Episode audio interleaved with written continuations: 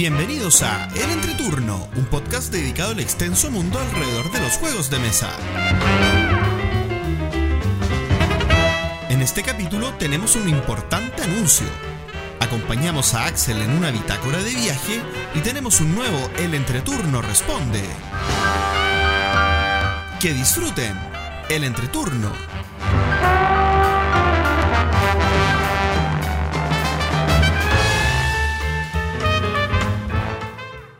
Hola, ¿qué tal amigos? Mi nombre es JP Gloria. Y yo soy Axel. y estamos comenzando el capítulo número 123 de El Entreturno. Estamos grabando el viernes 2 de junio el capítulo que saldrá el jueves 8 de junio. ¿Cómo están chicos? Muy bien por aquí. ¿Por allá? Por acá están bien también ustedes. Y yo también. ¿Nos vemos Eh, bien? Bien, se ven sí. bien, se ven bonitos. Eh, todo bien. Todo bien, todo normal. Qué bueno volverlos a ver después de un mesecito. eh, Y algo más. En grabación, dice tú, porque así no hemos visto en otros contextos. Ah, cierto. Oye, no lo tengo anotado. ¿Tú quieres hablar de eso, JP? Veo que, veo que causé eh, un- un- ¿Cómo se llama? Ah, Re- revuelo en la pauta. Re- no, no, claro, revuelvo la pauta, pero también. eh, ah, cuando me acuerde de lo que quiero decir, lo digo. Dos horas después. claro. Ay. Bueno, em, partamos contando qué ha sido de este último mesecito de jueguitos y otras cosas más. Axel. Sin, voy, a, voy a comenzar porque tengo mi, mi mes más, triste. más, po- más pobre. No, no, no, no puedo decir que mi mes más triste. Pero sí mi mes más pobre en cuanto a, a partidas. Porque eh, solo 27 partidas, Uh, 18 juegos, 13 jugadores. eh, y la. Y yo diría que la. Como 75% de esas partidas fueron esta semana que alcanzó a ser la última de mayo. Alcancé a agarrar. Debo decir que partí. eh, eh, fue interesante porque el primero de mayo partimos con el torneo de Tichu. O sea, mayo partió en, en alto. Intenso con el, con el torneo de Tichu de ahí del, en el bistró. Y, y nada, fue una experiencia muy entretenida, muy interesante, muy agotadora, pero que Mm. funcionó como, como relojito. Em, después de eso, el lunes siguiente eh, fue la gran partida de Dune Imperium. Una partida de Dune Imperium histórica cuyo premio era la opción de compra del, del pack de deluxe de Dune Imperium. eh, donde yo, como nunca, gané. yo que siempre digo, no, que yo no gano en Dune Imperium, que soy malo, que las estadísticas no me acompañan. Pero cuando tenía que ganar, gané. Así que me. Esa era la partida más importante. La, partida, la única partida que importaba. Así que ahí está. Todavía no lo. Todavía no lo. No, no desempaco ese porque yo al otro, al otro día me partía de viaje. De vacaciones a, a los Japones. Que fue donde estuve todo el mes. Y, y por lo cual no pude jugar nada. nada, absolutamente nada. Nada, absolutamente nada. Wow, ¿cuántos días de abstinencia? de mesa.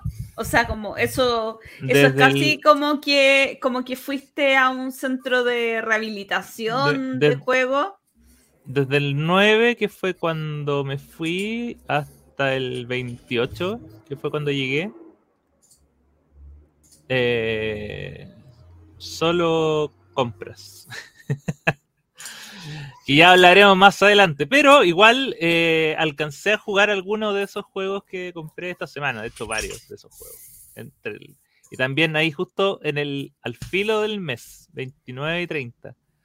Em, voy a hablar de algunos nomás. Yo creo que de lo. De lo eh, uno de, de, los más notorios es em, uno que se llama.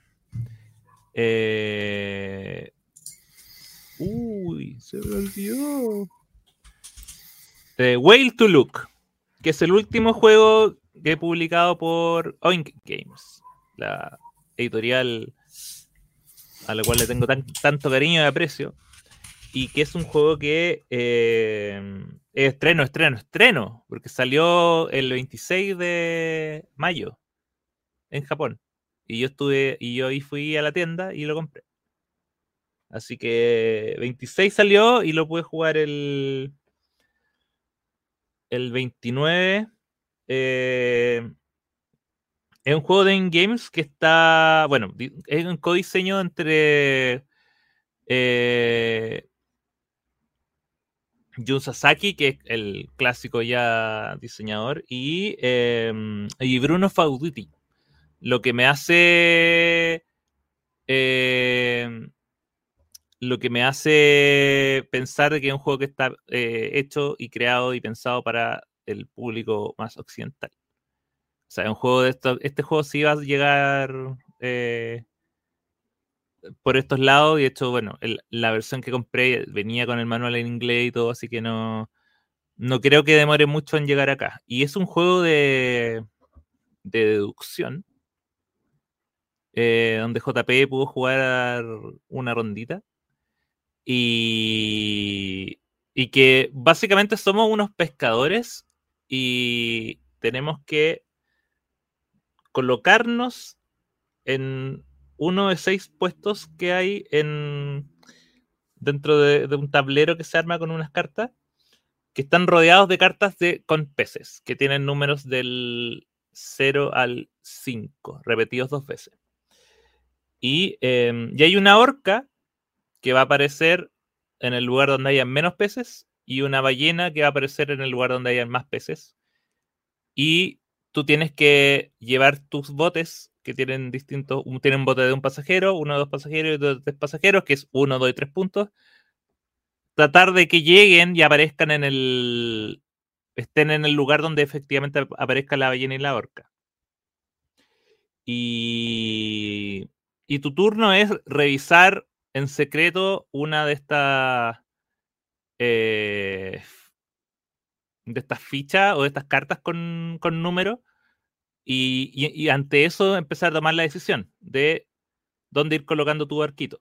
Eh, uno solo tiene estas cinco fichas de investigación, por lo tanto uno puede ver solo cinco de las 12 cartas que hay con número. Eh, el resto las ve obviamente tus rivales, por lo cual uno tiene que ir reduciendo. Y ahí em, ahí se nota la mano de Fauditi, porque es como, claro, típico juego de Fauditi que es como que yo veo y tengo una información sobre algo y tomo una decisión que puede ser para blufear y, em, y obligar al resto de los jugadores que vaya a un lugar y yo después me termine moviendo hacia el otro que yo, que yo sé que era el que iba a apuntar.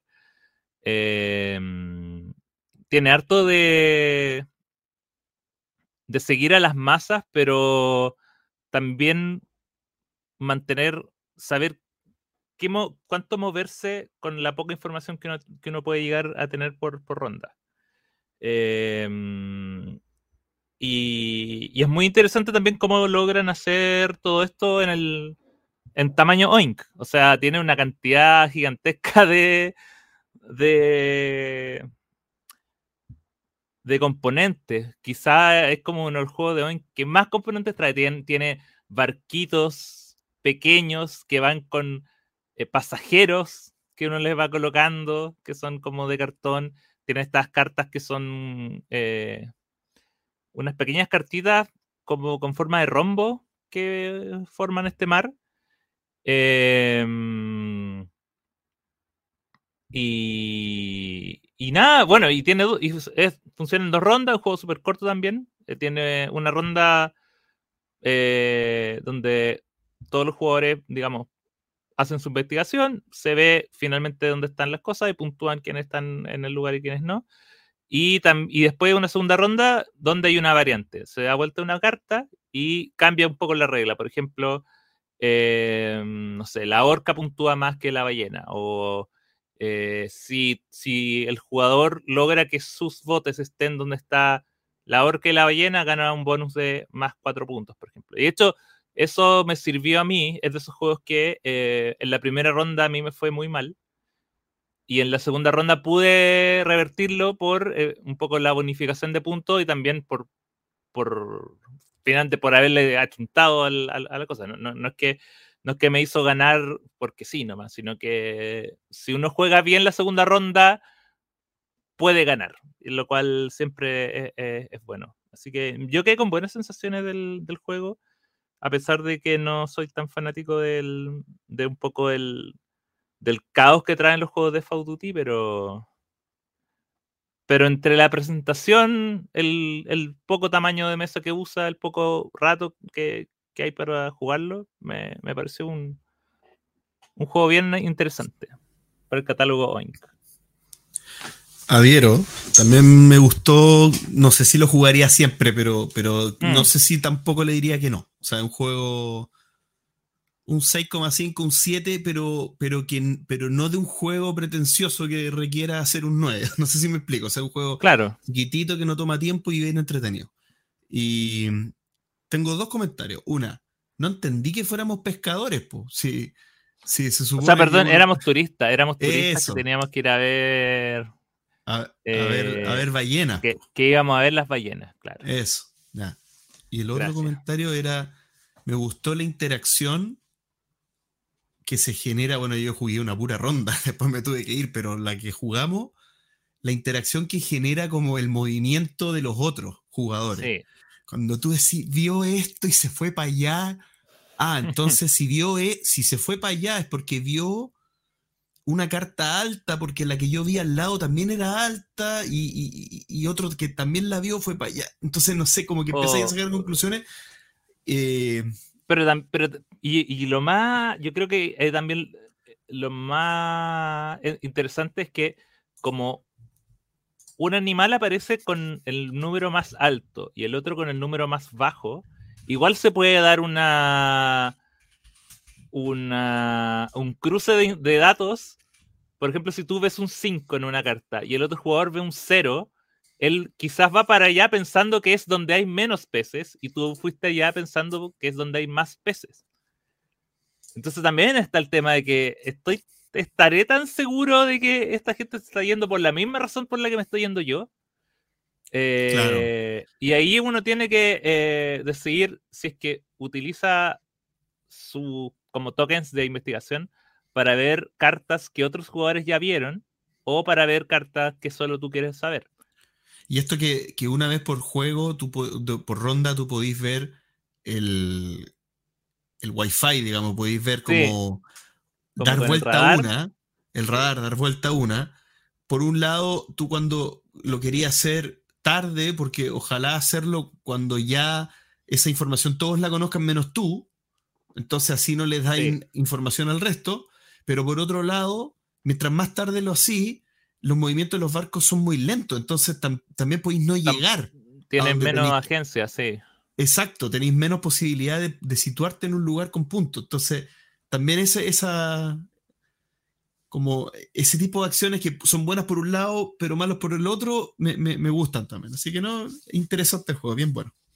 Sí.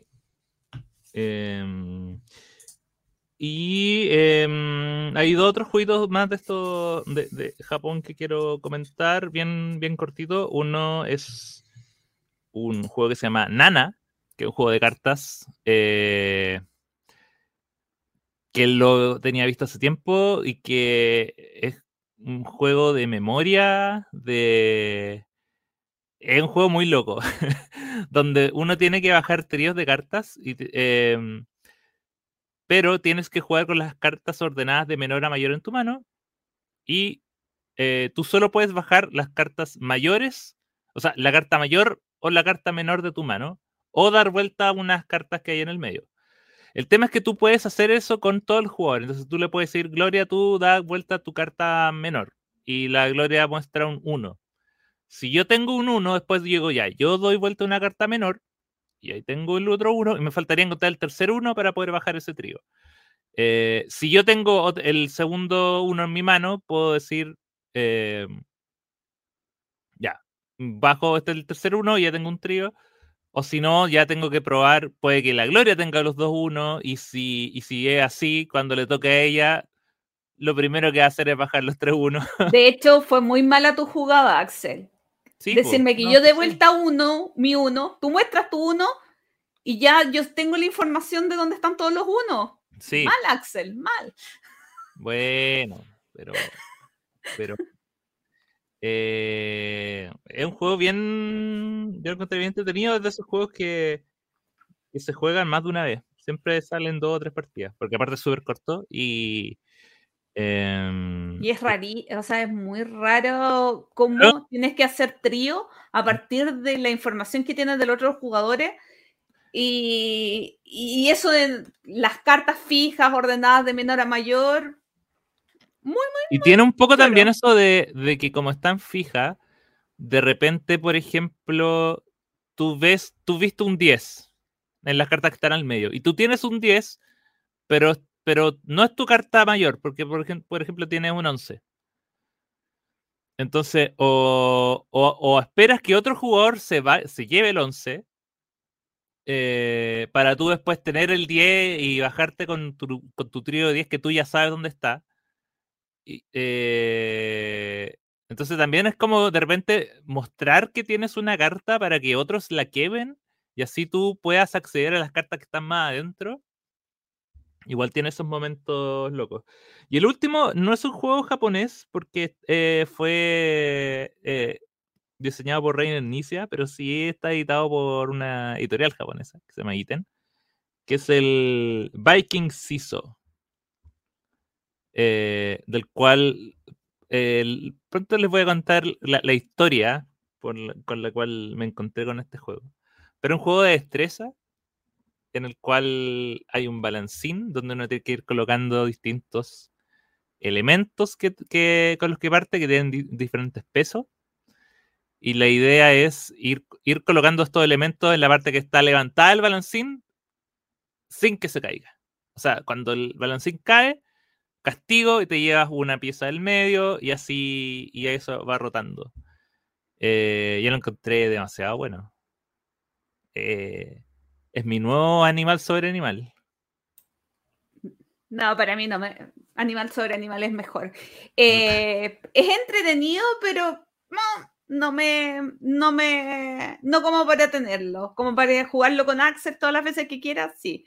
Pero para mí es mucho no, super, Gloria, animal lo, sobre animal. Lo voy a andar trayendo conmigo toda mi vida, porque, porque lo amo. Viking Siso. Bueno, y hay otros juegos más, pero para que seguir hablando. Quiero darle más partida. Y eso es como el 10% de los juegos que me traje. Ay, bueno, yo igual tuve uno de los meses más pobres de mi vida. Solamente jugué 38 partidas a 31 juegos distintos con 19 estrenos. Y estos 19 estrenos es muy relevante la cantidad de juegos por primera vez jugado en relación a, a otras cosas. Fueron gracias a Axel y su viaje a Japón y a la Ketty y una reunión que tuvimos de juegos de perritos. Después me voy a ir deteniendo eh, en esas cosas. Pero les quiero contar algo antes. El año pasado eh, no me puse como meta jugar 365 juegos distintos, pero decidí que voy a, voy a tratar de hacer eso. Y les cuento que llevamos 153 días en el año y llevo 181 juegos diferentes jugados. Ah, va súper bien. Así que creo que va a ser meta de este año tratar de llegar a probar 365 juegos distintos. Así que ahora va, va a ser como... Probar no, o sea... No, perdón, jugar, jugar, ah. juegos, perdón, sí. Eh, mira, conmigo ya tienen como 30. Muy bien. No, pero eh, también es rejugar, o sea, no solamente son juegos probados por primera vez, sino juegos como ir rotando la ludoteca. Entonces, voy a conversar de la jornada de juegos de perrito. ¿Se acuerdan que en el capítulo anterior del entreturno eh, estábamos hablando de Dog Park y en medio del, del, capítulo nos dimos cuenta que había una errata en, en, el manual en español? ¿Cómo olvidar, cómo olvidar ese momento, Lore? Momento sí. Definitorio hubo muchas cosas curiosas, pero un saludo muy grande a la estantería eh, que comentó en Twitter eh, lo que habíamos encontrado, esto como en vivo e indirecto, que fue chistoso, y de ahí salió salían hartos comentarios y no sé si por casualidad o no, eh, por fin Last Level corrigió el manual y lo subió. Así que ahora sí se puede encontrar el manual de Park en español sin errata en su página web. Cosa que no había ningún comunicado, no había ningún mensaje de la editorial anteriormente, así que podemos jugar bien el juego y como yo lo quería jugar de nuevo, y como yo siempre digo, no quiero más juegos de gatos, por favor, estoy aburridísima de que todos salgan juegos de gatos. Eh, terminamos haciendo una jornada de juegos de perritos con la Ketty eh, y con Sebastián y después llegó Ramón, donde jugamos el Dog Park. Em, ay, es que lo tengo en BGG en Doggy Style. Eh, acá tengo la lista de los nombres en inglés, por eso Doggy Style. Snowtail, que es un juego de carreras de trineos, llevados por perritos, obvio. El Top Dog, que también es un juego de carreras de perritos el Walk the Dogs, que es un juego rarísimo donde hay como una espiral de perritos de diferentes razas, de diferentes tipos, y tú dependiendo de las cartas puedes sacar perritos de eh, el final de la espiral o del inicio de la espiral. Y a medida que vas eh, y ganas más puntos de victoria eh, cuando vas formando los grupos más grandes de perritos, pero también te pueden quitar perritos, entonces Mira, el juego es rarísimo, eh, no existe en ninguna parte del universo y tiene perritos plásticos. Eh, igual está entretenido. Y a, mí el que casi más me gustó de la noche, aunque quizás diferimos con mi amiguito Axel, pero creo que es por la cantidad de jugadores, el juego que más me sorprendió fue el Checkpoint Charlie, que es un juego de deducción. Y ustedes mm. saben que a mí los juegos de deducción no me gustan, pero encontré que está súper bien resuelto para los materiales, para el tiempo de duración. Lo encontré súper entretenido, pero yo lo jugué de a cuatro jugadores. Y ya que a Axel le gustan mucho los juegos de deducción, yo le dije a la Ketty, tenemos que jugarlo con Axel. Y tiene una mecánica de fin de partida que tiene relación con rapidez. Y ahí es donde Axel lo pseudodió. No, ahí ya se me. Se me cayó todo el juego. Sí. Pero em, para mí tiene que ver con que el juego es de 3 a 5 jugadores y lo jugamos en el límite bajo. Y porque tú tienes que en un momento, cuando llegas a la deducción de cuál es el culpable del crimen, tienes que colocar rápidamente tu ficha encima de, de él.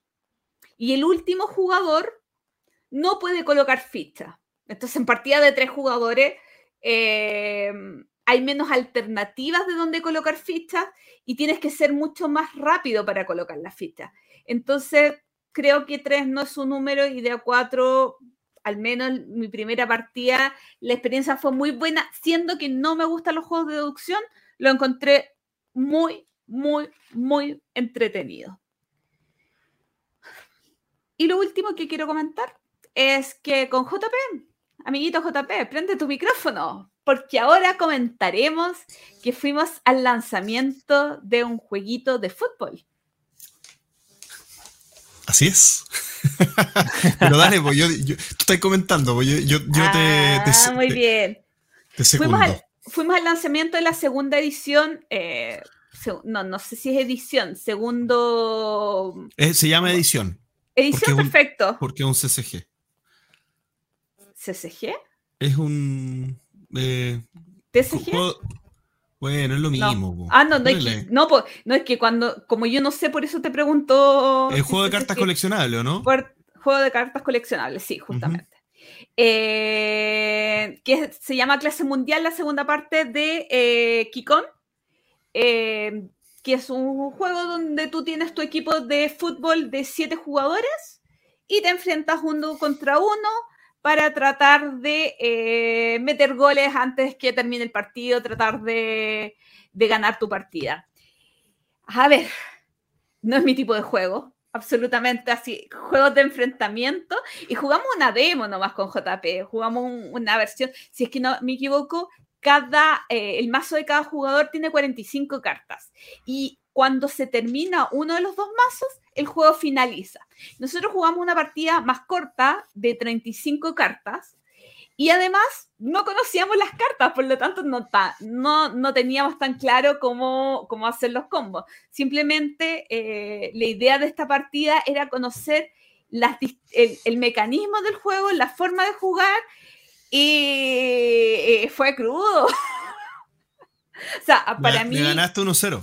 Sí, pero le gané 1-0 JP porque me di cuenta que podía terminar el partido rápido.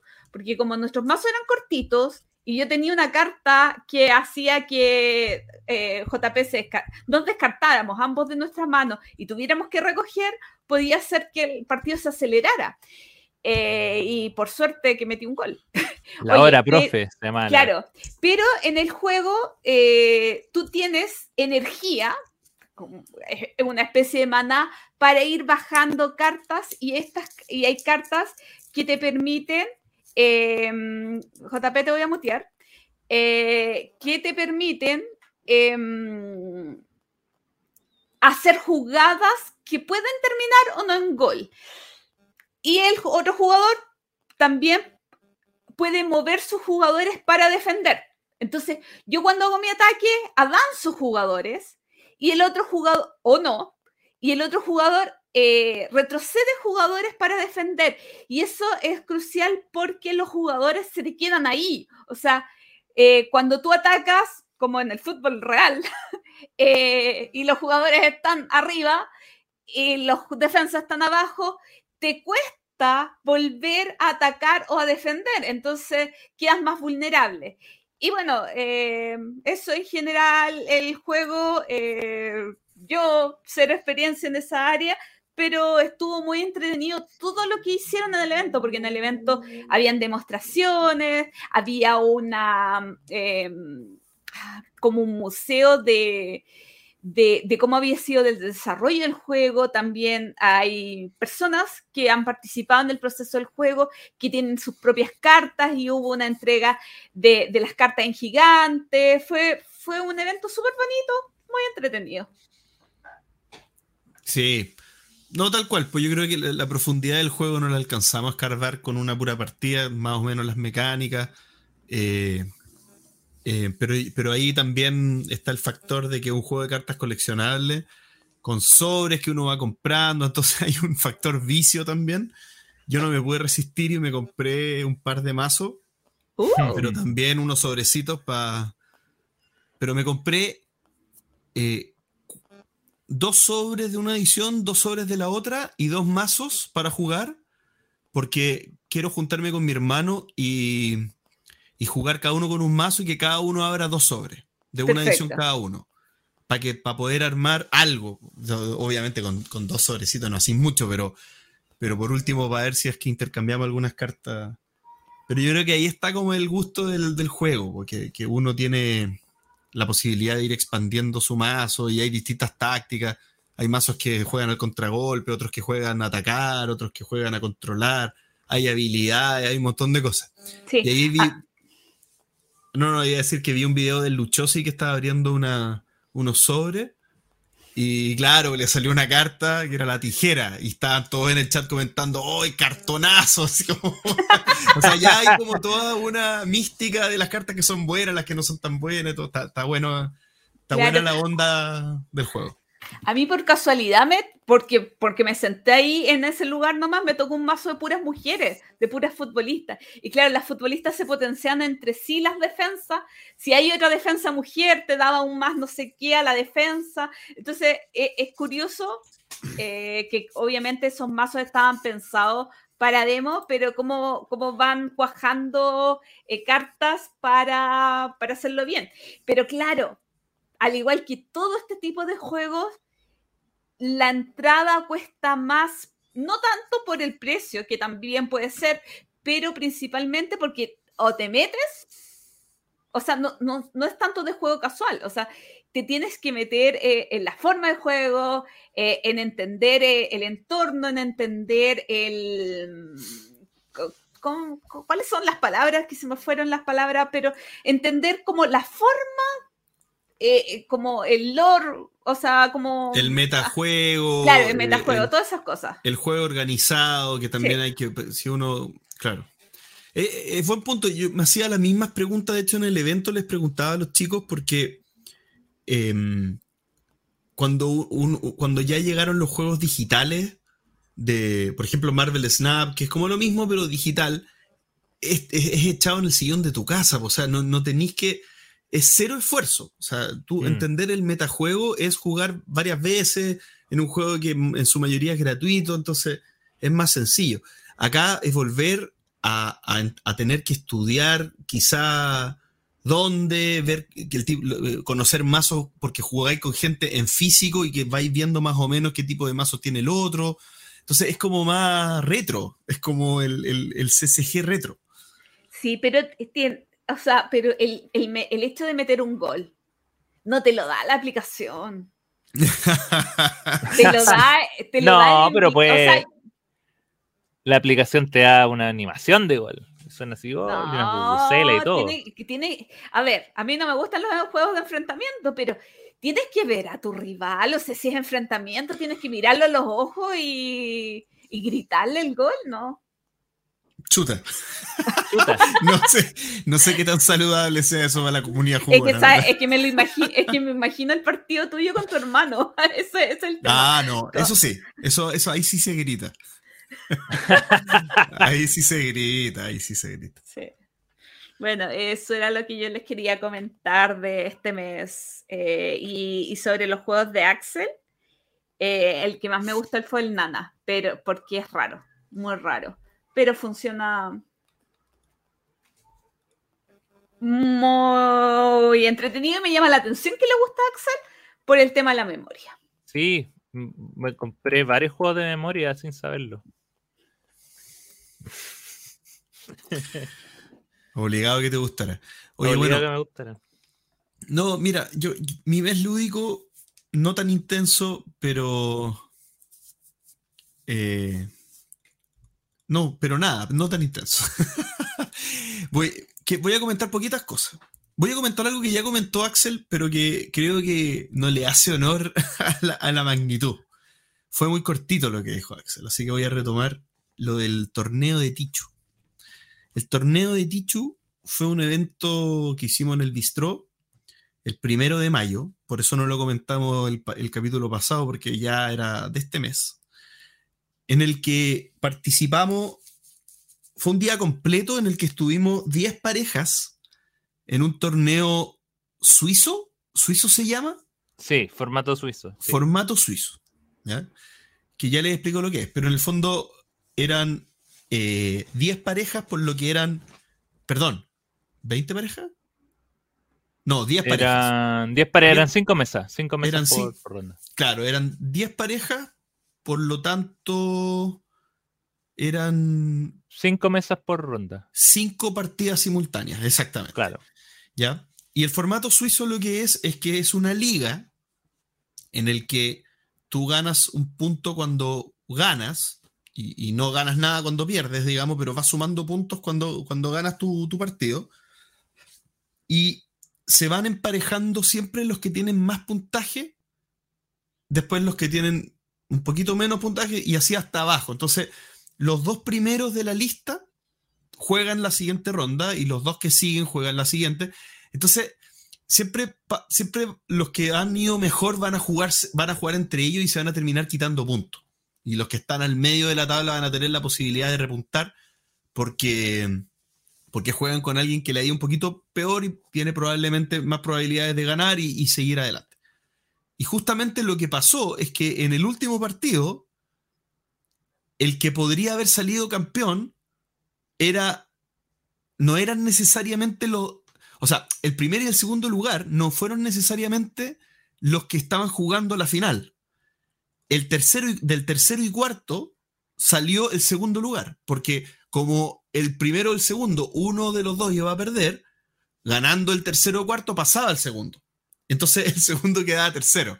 Entonces el formato suizo va emparejando todo hasta el final. Y eso es, muy, muy interesante. Eh, fueron muchas horas de Tichu y yo, la verdad, tenía el miedo de que, incluyéndome, eh, la gente se pudiera aburrir. O sea, que, pudiera ser como ya, oye, ya está bueno ya, pues sí me gusta el juego, pero nunca tanto. Eh, pero, pero yo por lo menos, quizá no sé si hablo a título de todos, pero mm, yo vi que sí, vi que, la gente estaba muy entusiasmada. Yo estuve entusiasmado de punta a punta, o sea, hasta el final. Lo pasé increíble. Me, Aparte que me encanta el Tichu, pero en, específico el torneo creo que, estuvo muy intenso en lo positivo. O sea, me, encantó como las sensaciones que dejó. Y vi que lo, mismo pasó con la gente. O sea, estaban todos como hasta el final. De hecho, se quedaron casi toda la premiación. Creo que todos. Eh, y, y, el ánimo se mantuvo a tope de punta a punta. Así que un éxito, un éxito. Creo que estuvo muy, muy entretenido pregunta es que yo creo que más que aburrir, cansar, porque a lo que sea torneo, sea Magic y todo el día, eh, estar tantas horas jugando intensamente, o sea, algo competitivo, igual agota a la gente. Eh, ¿Te sentiste cansado después de tantas partidas? Nada, cero cansado. O sea, quería, quería jugar el, torneo completo. Yo, la duración del torneo quizá ayudó que, era previsible, o sea, no, no, era indeterminado que te demorara infinitas horas y ya cuánto queda, porque las partidas tenían condiciones de término y una de las condiciones de término era tiempo. Entonces tú sabías lo que te iba a demorar y sabías la cantidad de, partidas que se iban a hacer. Eh, y aún cuando la primera partida fue larga, y después seguían tres más, no, no, sentí que fuera pesado la espera. En todo momento yo estuve muy entusiasmado. No sé, Axel, si tú puedes decir lo mismo. Sí, eh, o sea, lo que a mí me pasó fue que, claro, el, obviamente jugar con... Eh, como con un torneo tiene una lógica completamente distinta. O sea, eh, las partidas se hacían mucho más tensas y yo después de la primera y la segunda partida tenía, no sé si agote, pero, pero en el fondo el nivel de, estrés estaba por las nubes. Por el tema de, que, claro, el, jugar contra el tiempo, eh, sabiendo que la, digamos, el resultado de la, del, de la partida te va a modificar tu, ranking. Había un montón de, otras cosas también, como, no sé, el número de Tichu eh, eh, que un jugador lo podía hacer. Entonces, habían como varios jugadores que, se jugaban al, tema del Tichu. Eh, fue, fue, fue una vuelta completamente distinta al juego, que por lo general uno, lo, suele jugar un poco más, más tranquilo, pero acá como había como algo en juego, que no, no era, tampoco era debido a muerte, pero, pero sí le dio un estrés y un, y un valor que no, no, pensé que le iba a dar al juego de, otra manera. Sí, totalmente. Sobre, sobre el tema del estrés, sí, pues yo sentí ese estrés. O sea, de partida, de partida, bueno, el, Ticho, un juego de, de, cartas que se juega en pareja, creo que podría haberlo dicho, pero eh, una de las cosas que se, que se busca es apostar si tu pareja, o sea, si tú vas a ser el primero que se va, que, se, que, se, que elimina todas las cartas. Tú apuestas 100 puntos y si no logras la, o sea, si, si ganas, ganas los 100 puntos, pero si no logras eh, cumplir esa apuesta, pierdes 100 puntos. A mí me pasó que casi no dije Tichu. O sea, como que mi, aversión al riesgo aumentó, pero muchísimo estando en un torneo. Como que era mucho más cuidadoso. Yo prefería ir despacio por las piedras y si no tenía apremio porque el otro jugador, el otro equipo iba ganando, no, no, trataba de no arriesgarme.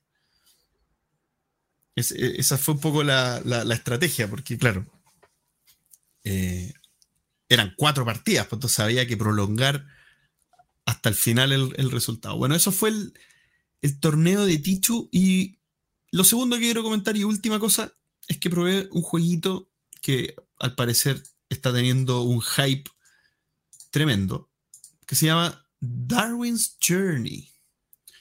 Mm. Los viajes del pato Darwin. y, y acá yo debo confesar que no, hasta que no llegó como a la órbita de, de Diego, este juego como que yo no lo había escuchado. No me acordaba mm. que existía, fíjate. Eh, y de hecho... ¿Sabes qué pasa, JP? Fue un Kickstarter de hace como dos años, o quizá un poquito más. Entonces, nos pasó a muchos que estuvimos súper atentos al juego en aquella época y después se diluyó por el paso del tiempo, porque es un Kickstarter que debería haberse entregado, voy a mentir, hace más de un año, o dos, quizás dos. Entonces, es, eso disminuye el hype y todo lo que está relacionado con el juego. Claro. No, lo, entiendo. Eh, de, todas maneras, bueno, y ni siquiera sabía de quién era el juego. O sea, eh, lo sube creo que a los días de que me enteré que era un juego que tenía mucho hype. Pero tuve la oportunidad de probarlo hace no tantos días y bueno, es un juego de posicionamiento de trabajadores donde tú... A ver, ¿cómo, cómo explicar este juego? Porque tiene muchas cosas, pero lo que vas haciendo es... Eh, Cada trabajador está especializado, lo vas especializando en determinadas acciones que puedes ir ejecutando. Claro, claro. Tú tienes distintos trabajadores que, deben, que los sacas de un tablero personal y ese tablero personal tú los puedes ir como haciendo upgrade, como haciendo mejoras a, tu, a tus trabajadores en distintos colores. Y cada uno de esos colores eh, te permite que las acciones que se corresponden a esos colores en el tablero sean más poderosas si es que tú las ejecutas con esos trabajadores en particular. Y a la vez tú necesitas eh, mejorarlos porque puedes eh, completar como las misiones de vida de, algunos trabajadores tuyos que, necesitan como mejorar en cierta cantidad de, colores para ganar un bono. Eh, y, en otra parte del tablero, tú vas recorriendo con un barquito y ese barquito tú puedes desembarcar exploradores que entran como en, tres islas de, de, las Galápagos. En la primera isla es la más grande, pero tú ya partes ahí al principio del juego pero a lo largo del juego, si haces avanzar el barco, desembarcas en una segunda y tercera isla y, puedes ir con una acción, ir moviendo eh, uno de tus tres exploradores que están en cada una de las tres islas para ir destrabando descubrimientos de distintas especies y, tú con eso vas haciendo distintas cosas.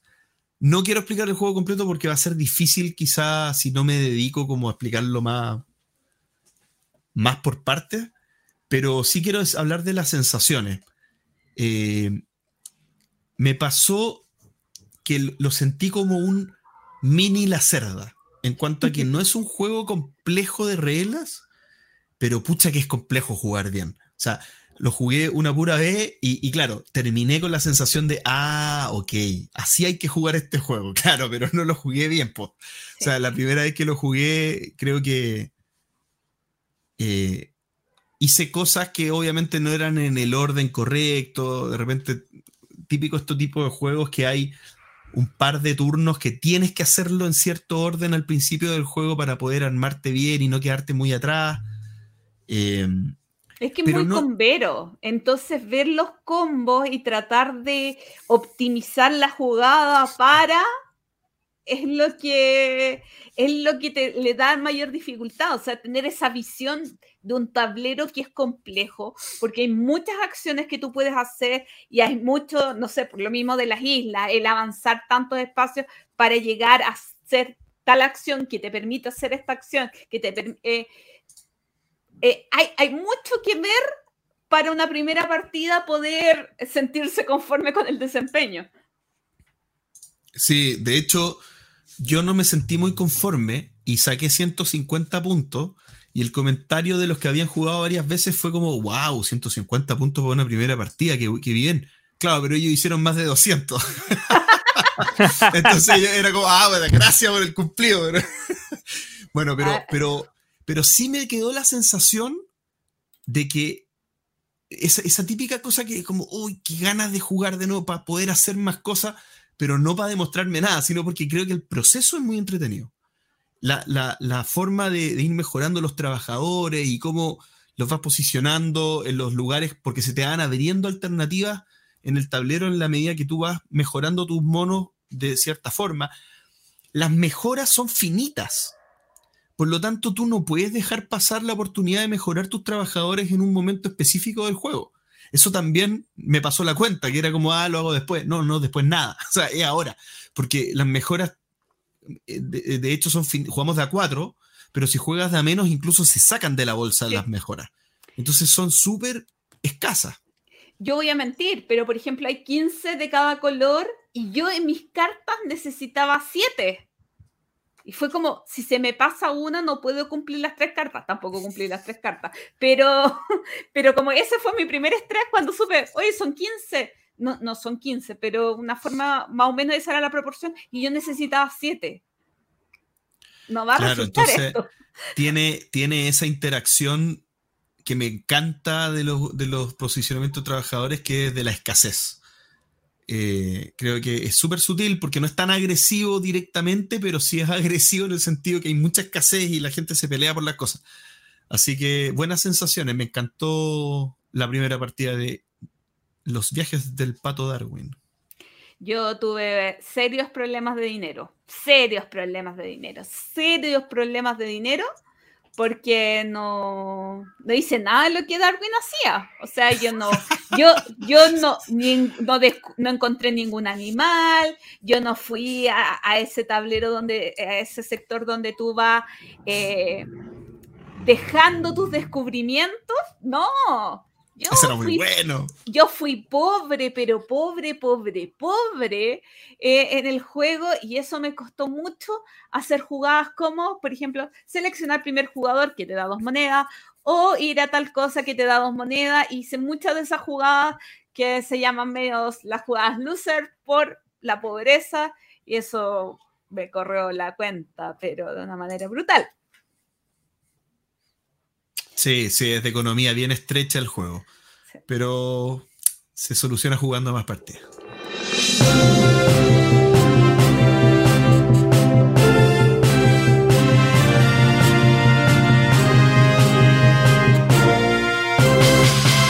Anuncios. Y el anuncio que tenemos en esta oportunidad es que salieron los nominados a los Spiel des Jahres.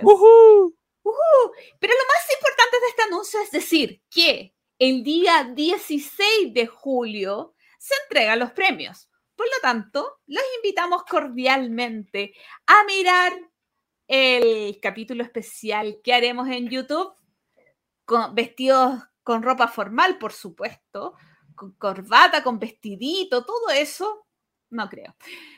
Pero vamos a estar ahí, como ya es tradicional, viendo quiénes son los ganadores. Recordar también que solamente vamos a ver los ganadores del Kinder Spiel des Jahres y del Spiel Jahres porque un poquito antes se entregan los ganadores del Kinderspiel. Y para contarles un poquito, en los Kinderspiel eh, los tres nominados son Carla Caramel, Gigamon, Gigamon, ojo que ya salió por Maldito Games, y Mysterium Kit.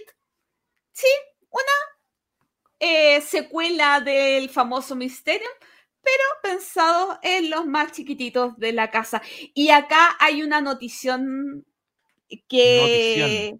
una notición eh, con respecto a los recomendados para los Kinderspielensjahre. Ok, tú dirás que a quién le importan los Kinderspielensjahre. Por primera vez, un juego con autores latinoamericanos fue nominado.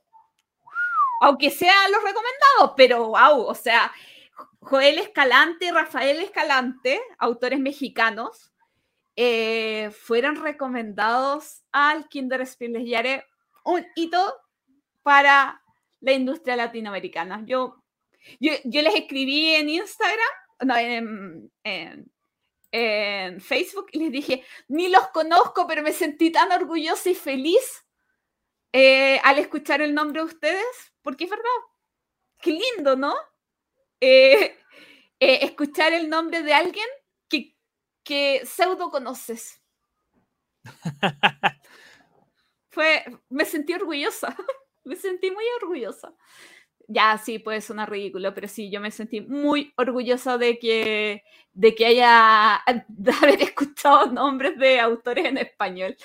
Oye, y vámonos a el Spieles Yare. Yo vi la transmisión en alemán y fue bastante curiosa, primera vez que la veo, porque primero dijeron toda la lista de juegos y después de esa lista dijeron los ganadores.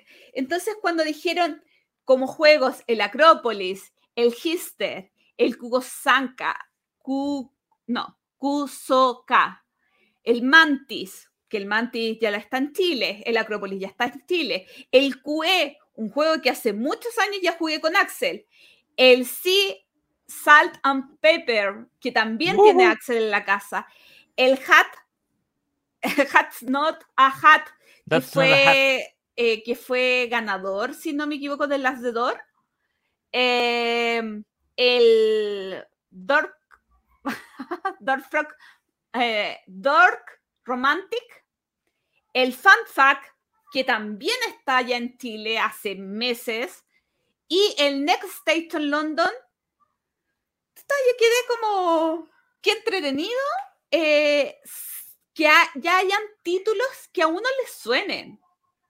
Entre paréntesis, los tres eh, nominados son los tres últimos que dije, el Door Romantic, que está basado en, un video. No sé si está basado en un videojuego o ambos fueron lanzados a la vez.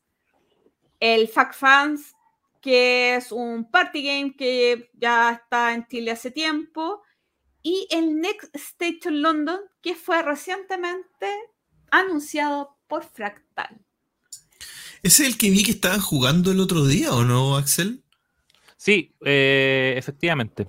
Eh, lo jugamos hace tiempo en el bistro. Antes de que, mm. de que estuviera nominado y todo eso. Antes que existiera. Antes que existiera ya lo estábamos jugando. Pero maravilloso, ¿no, ¿no encuentran maravilloso eso que por primera vez, o no sé si por primera vez, pero que ya sepamos de los juegos? O sea, que, que cuando salen los nominados o los recomendados, ya hayamos escuchado de ellos. Lo encontré muy genial. Y vamos a seguir con los Spiel porque nos vamos a los Kenner. Y en los Kenner está el Mindbook como recomendado, que ya llegó a Chile. El Council of Town, que no tiene distribución en un juego de Ravensburger, si no me equivoco. Sí, Ravensburger. Eh, y los tres nominados son el Challengers, que ya está en Chile hace un mes. Uh, que está en mi casa. Que, está en su casa. El Liki, que está en Chile hace un año gracias a Fractal. También está en mi casa. Y el Planeta Desconocido, que también está en la casa de que también está en mi casa. Axel, tiene los tres Kenner. Tengo los tres Kenner, vamos, vamos. ¿Quién va a ganar, Axel? No, eh, pronóstico reservado. Pero mm, de los tres, mi favorito es Iki. ¿Y será el favorito del público alemán? O sea, de los eh, de los medios alemanes. Bueno, eh, yo creo que lo más destacable de esto es que muchos juegos ya están en el país o hay promesas de que estén lo encuentro increíble, maravilloso. Y volver a recordar que el 16 de julio, a una hora que está por definir, pero creo que es como a las 12 del día en Chile, eh, estaremos retransmitiendo la entrega de los premios. Bitácora de viaje. Hace muchos años que no nos íbamos de viaje. Parece que pasó una pandemia, pero ya todo está en un curso normal. O quizás no. Quizás en este país todavía la gente está acostumbrada a usar mascarilla. Viajamos, no. El amiguito Axel, como corresponsal del uh. entreturno, tuvo un emocionante viaje a Japón. Queremos saber cada uno de los detalles. Así que, Axel, el micrófono y la pantalla, no mentira, el micrófono del entreturno es todo tuyo. Oye, eh, bueno, eh, era un viaje que, como adelantada la gloria, fue aplazado por, temas pandémicos. Eh, el plan original era como 2021, por ahí. Y esto coincidió con, primero, que el, en octubre del año pasado se levantaron las restricciones de viaje que había restricciones en cuanto como a la cantidad de gente que voy a entrar, eh, el tema de las vacunas, la cuarentena y todo eso. Octubre se levantaron las eh, restricciones y en abril se, nosotros mm, sin saberlo, pero en abril también se eh, anunció que ya no era obligatorio el uso de mascarilla. Entonces fue como... todo, todo listo para, para viajar. Entonces, claro, el, viaje fue obviamente un viaje de, vacaciones, pero em, como parte del, ítem de, las cosas que, me interesaba hacer era un poco conocer cómo funcionaba el, tema del, mundo de, de, las tiendas de juegos de mesa, los espacios para jugar, eh, ver un poco más de cerca el, el mundo de los juegos de mesa de Japón que, siempre me han gustado, pero ahora ya en, primera persona. Y, fueron varias como las conclusiones y las cosas entretenidas que, fueron saliendo. Em, como, como primera anécdota, debo contar que el, me enteré como una o dos semanas antes de partir que el, el fin de semana del 14 de mayo, si mal no recuerdo, era, iba a ser la eh, Game Market. Que Game Market es eh, una feria que se hace en, Japón, creo que es eh, una vez por estación o algo así, cada cierta cantidad de meses.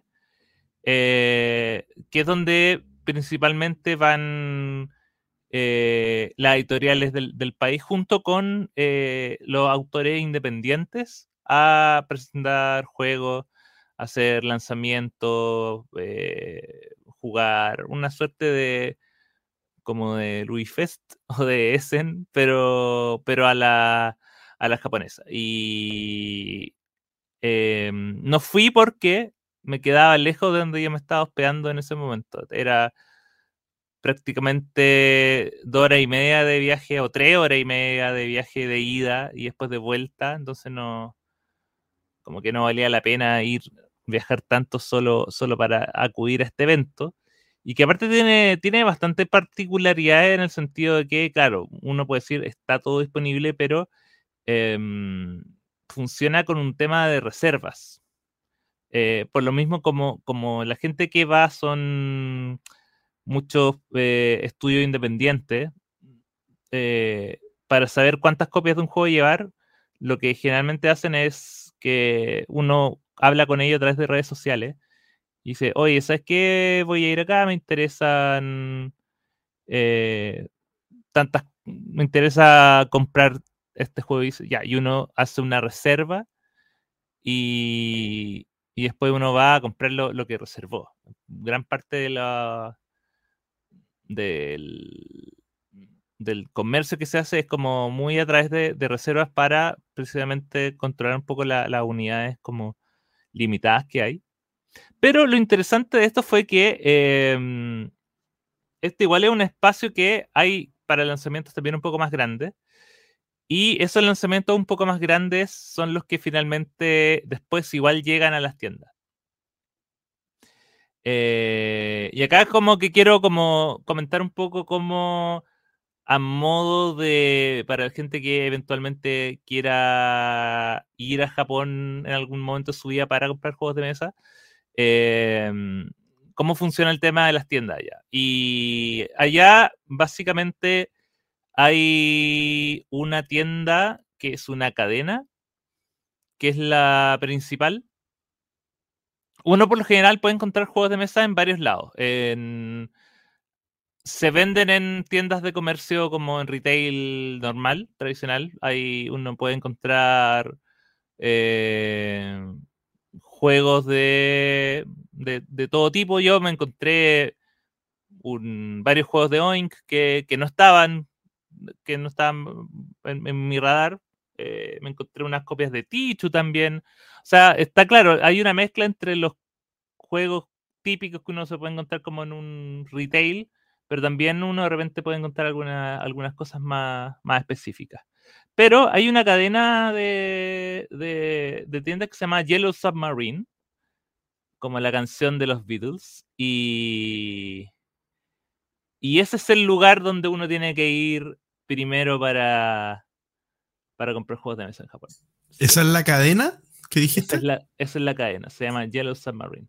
Eh, quizá, bueno, y eso es como quizás la principal diferencia que hay como entre el, entre el mercado más tradicional que uno conoce acá, con, que, es como uno, claro, se maneja como con tiendas locales y, eso, y eso de, todas maneras igual existe. Pero eh, la, forma más segura de ir es, es, ir a un Yellow Submarine. Y al primer Yellow Submarine que fui, me quedó claro como fue, fue muy interesante ir porque me quedó claro un poco como las prioridades que hay sobre los mismos juegos de, juegos de mesa en Japón. Eh, la primera tienda a la que fui el Submarine, era una tienda de tres pisos. Eh, en la cual el primer piso. O sea, todo esto de, que en Japón no hay espacio. Eh, Mira, es que, no, si tiene que ver, o sea, tiene que ver un poco. Eh, igual quiero, quiero volver eso del espacio más adelante, pero, pero un poco como para que vean la, magnitud, allá yo creo que el, el, cuando uno acá habla que dice que las tiendas de juegos de mesa le dicen tiendas de hobby, estas sí son tiendas de hobby, porque en un primer piso era miniaturas. Era primer piso solo miniatura, solo pintura y Warhammer y todas las cosas del mundo de miniatura que no se pudiera imaginar. Ese era el primer piso. El segundo piso era juego eh, trading card, solo juegos de cartas. Que allá es una cosa brutal. Es eh, la cantidad de juegos de cartas que, que corren allá, más allá de incluyendo también Magic, incluyendo también los que conocemos. Los que conocemos más, más populares ya, obviamente, es Pokémon eh, y Magic, que es, yo los vi en todos lados, pero también hay un montón de juegos allá que son de Japón, que son un poco exclusivos también de Japón. Bueno, está Yu-Gi-Oh!, está Vice Charts, eh, por lo que estaba viendo, ya estaban preparando el lanzamiento de la versión física de un juego de cartas digital que se llama Shadowverse eh, que también, que fue de Japón y que ahora van a lanzar una versión física de eso. Y están como haciendo la, preparación para eso, si es que no, ya, si es que no había salido antes. segundo piso, solo trading card. Y el tercer piso era ya juegos de, tablero más eh, rol. Que es como la tienda que uno podría encontrar. El tercer piso era la tienda chilena. la tienda chilena eh, digamos, por eh, básica, por defecto, que uno, no. Entonces, con eso ahí me, me quedó claro un poco la, como la dimensión que tenían como esto, esto es la, el tema de los hobbies. Y em, uno entra y lo primero que hay es una como una sección con las novedades, como un, una bandeja llena de novedades que en ese caso eh, correspondían con lanzamientos de Game Market. O sea, habían muchos lanzamientos de juegos que fueron lanzados en Game Market y que estaban ahí, quizás, no sé, las copias que sobraron, algunas copias que dejaron reservadas para, para retail. Entonces uno podía y efectivamente te decían, estos son los juegos que fueron lanzados en Game Market. Entonces uno también llegaba con la... Sin, sin haber ido al evento, tú podías saber, ya, este juego fue lanzado hace nada, fue lanzado hace una semana. Y, y ya podías como ya empezar a... Lo cual igual es un arma de doble filo porque eh, esos son juegos de los cuales la información que uno puede encontrar en, en la BGG es nula. O sea, estamos hablando de que son juegos que son de editoriales eh, independientes japonesas, que la primera vez que, que aparecieron son en, fueron en un evento Game Market y, y hasta que alguien no lo jugó y, se decidió como armar su paginita y, hacer su descripción, son juegos que no existen en la BGG. Muchos de ellos. Eh, entonces, eh, la compra de, de, los juegos, uno se basaba principalmente como en, en ver lo que, la descripción de atrás y ver si es que tenían instrucciones en inglés. que fue como. Eh, que, un, que es una tendencia que cada vez se da más. O sea, no es raro eh, ver que las cajas dicen atrás como English Rules Included o English Rules. Eh, pensando en que los japoneses saben que hoy en día su juego y sus diseños son tienen un interés global. Por lo tanto, eh, claro, siguen habiendo juegos muy cerrados, siguen habiendo un montón de, juegos que yo en particular no me quise llevar porque no, no, tenía mucha información al respecto.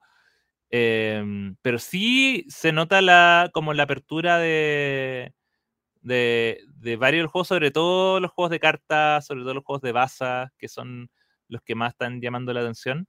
Eh, y con sus con su, eh, con sus reglas en inglés. Y eh, las tiendas están separadas en estanterías que, que llevan esto, los juegos de formato pequeño, que podría ser como formato in-games, pero también eh, lo máximo sería como cajas tipo Cosmo. Ese es como el máximo como que está en esa... Cosmo dos jugadores. Claro, como la línea Cosmo dos jugadores. Eh, yo diría que ese es como el tamaño máximo de, de esas cajas que están en esa parte. Y, y el resto, como por los bordes de las tiendas, estaban ya los juegos como de caja grande, tradicionales. Eh, que principalmente yo no me dediqué a ver mucho, pero yo te diría que el 90% de esos juegos son, eran juegos de afuera, licenciados. Eh, la gran mayoría de la producción de juegos que yo me tocó ver, por lo menos en Japón, eran juegos de cajas pequeñas y medianas máximo, y ahí entra lo que comentaban al principio. Tiene que ver con un tema de no solo de economía de espacio, sino que también de, o sea, de economía de espacio en diseño, sino que también de el espacio que tienen los mismos japoneses en sus casas para guardar los juegos de mesa. O sea, eh, el, hay, hay la, las casas allá, digamos, para mayoría son casas pequeñas y además el, la actividad de juego no, no se realiza principalmente en las casas eh, la casa es como un lugar que uno va como para dormir, para comer, para descansar, pero las juntas con amigos son afuera. Entonces, por lo general, y ahí sí, sí, es mucho más popular contar con, una, con juegos que tú puedas transportar fácilmente. Y por eso son tan populares allá los juegos de carta y juegos como de, de también por formato in-games. Por eso, in-games es, es in-games. Em, Disculpa, por eso in-game es in-game. A ver, acá afuera vemos un game como vanguardia dentro de Japón, súper populares, como juegos distintos, pero se veía en Japón también que un game era importante, porque claro, desde nuestra perspectiva se ve importante, pero en la tienda se veía como importante mira. Mira, eh, yo podría decir que era importante porque eh, es la única bueno, en realidad no, no, es la única, pero sí era la que tenía presencia en todos lados. O sea, tenía presencia tanto en las tiendas físicas como también en, los retail que no necesariamente tenían, que eran especializados en juegos de mesa. O sea, mi primer juego de Oin Games lo compré en un supermercado. Eh, o sea, mi primer juego de Games que compré en Japón. Eh, y tenían, claro, obviamente no están todos y obviamente si tú quieres encontrar un juego en específico, probablemente te conviene más ir a la tienda porque el stock es mucho mayor, pero sí están presentes en, junto con el 1, junto con el... Eh, junto con el Blocus, junto con los juegos así eh, que uno puede comprar en, de retail, juegos masivos, eh, eh, ellos estaban allá presentes. Entonces, eso me llamó la atención, que, efectivamente son una, compañía bien masiva. De precio, ¿cómo andan? Quizá de precio, ¿cómo andan en comparación de acá? Pero también cómo andan en comparación quizá a juegos más tipo Catán, ponte tú, y, en función del costo de vida también. O sea, el, el juegos de mesa en Japón en general. mira, el, eso, eso a mí me llamó la atención porque, eh, bueno, siempre se dice que el... Y, que tiene que ver, yo creo que con, con, la valoración, primero con una valoración que hay sobre el, el juego en sí y la creación y el objeto, más allá de eh, la cantidad de espacio que va a usar. Y también hay un tema de, eh, de respeto y valoración cuando los autores son independientes o son de estudio más pequeños. Em, entonces, por darte ejemplo, los juegos de Games, no sé, un Scout o el mismo eh, Whale to Look, allá tienen un costo de 2.300, 2.500 yenes. Eh, y un yen son 6 pesos. O sea, estamos hablando de juegos de 15.000 pesos. O sea, son, son mucho más baratos de lo que... Em, finalmente, cuando uno lo importa, hace como la, conversión a la, inversa. En el fondo, un juego de in-games que vale 2.300 yenes termina costando 23 dólares. Es como que hacen, la, hacen una conversión de como cada mil yenes un dólar, cuando en la vida real no es así, pero tiene que ver como costo de importación y todo eso, pero también eh, que tiene que ver un poco porque son productos eh, diseñados en Japón y todo eso. Entonces, eh, yo me cuenta que, claro, comprarlo allá es muy barato. comparado con lo que te dicen, no sé, por general te dicen, eh, Scout, ya, pero Scout, entre buscarlo en Amazon, que me vale 20 dólares y el envío, al final uno termina pagando 30 mil pesos por un juego de carta y dice, no, prefiero gastarme eso en un juego un poco más grande, de, mayor marca, pero em, pero no, pero ya no están así. Pero, por ejemplo. Es que es lo mismo que en la Spiel, los juegos de Endgame igual son caros. O sea, como, no, me acuerdo exactamente, pero creo que eran como 20 euros, un poquito. Claro, es que hacen la misma conversión. Hacen la conversión directa como de, del... No, no, no hace la conversión del precio, sino que, que algo que ocurre en todos lados. Por ejemplo, los mismos videojuegos, no sé, un videojuego cuesta 60 dólares, en, Europa cuesta 60 euros y en, eh, y en Japón cuesta 6.000 yenes. Entonces, claro, el que sale perdiendo es como al final, por lo general siempre salen perdiendo los europeos porque el, el, euro es como más caro. Entonces, claro, eh, pero, pero tiene que ver un poco con eso. Em, pero, por ejemplo, si hay juegos de, de, los juegos que yo me compré, que son de editoriales más chicas, y, y quizá por eso que costaban más que un juego de Endgames. Y son, y son juegos de carta, de baza, que tienen menos componentes. La caja es una caja normal, pero es una caja con reglas y 36 cartas que costaban 18 mil, 20 mil pesos. Eh, pero claro, pero ahí uno entiende que es porque es un estudio pequeño, que tiene una tirada limitada y que lo que uno está comprando es como el, valor, el, acceso a tener ese juego en esa tirada que probablemente, si es que no les va bien y si, es que no van a ese ni no le agarra nadie más, va a ser una de las dos o tres tiradas que va a tener ese juego en la vida.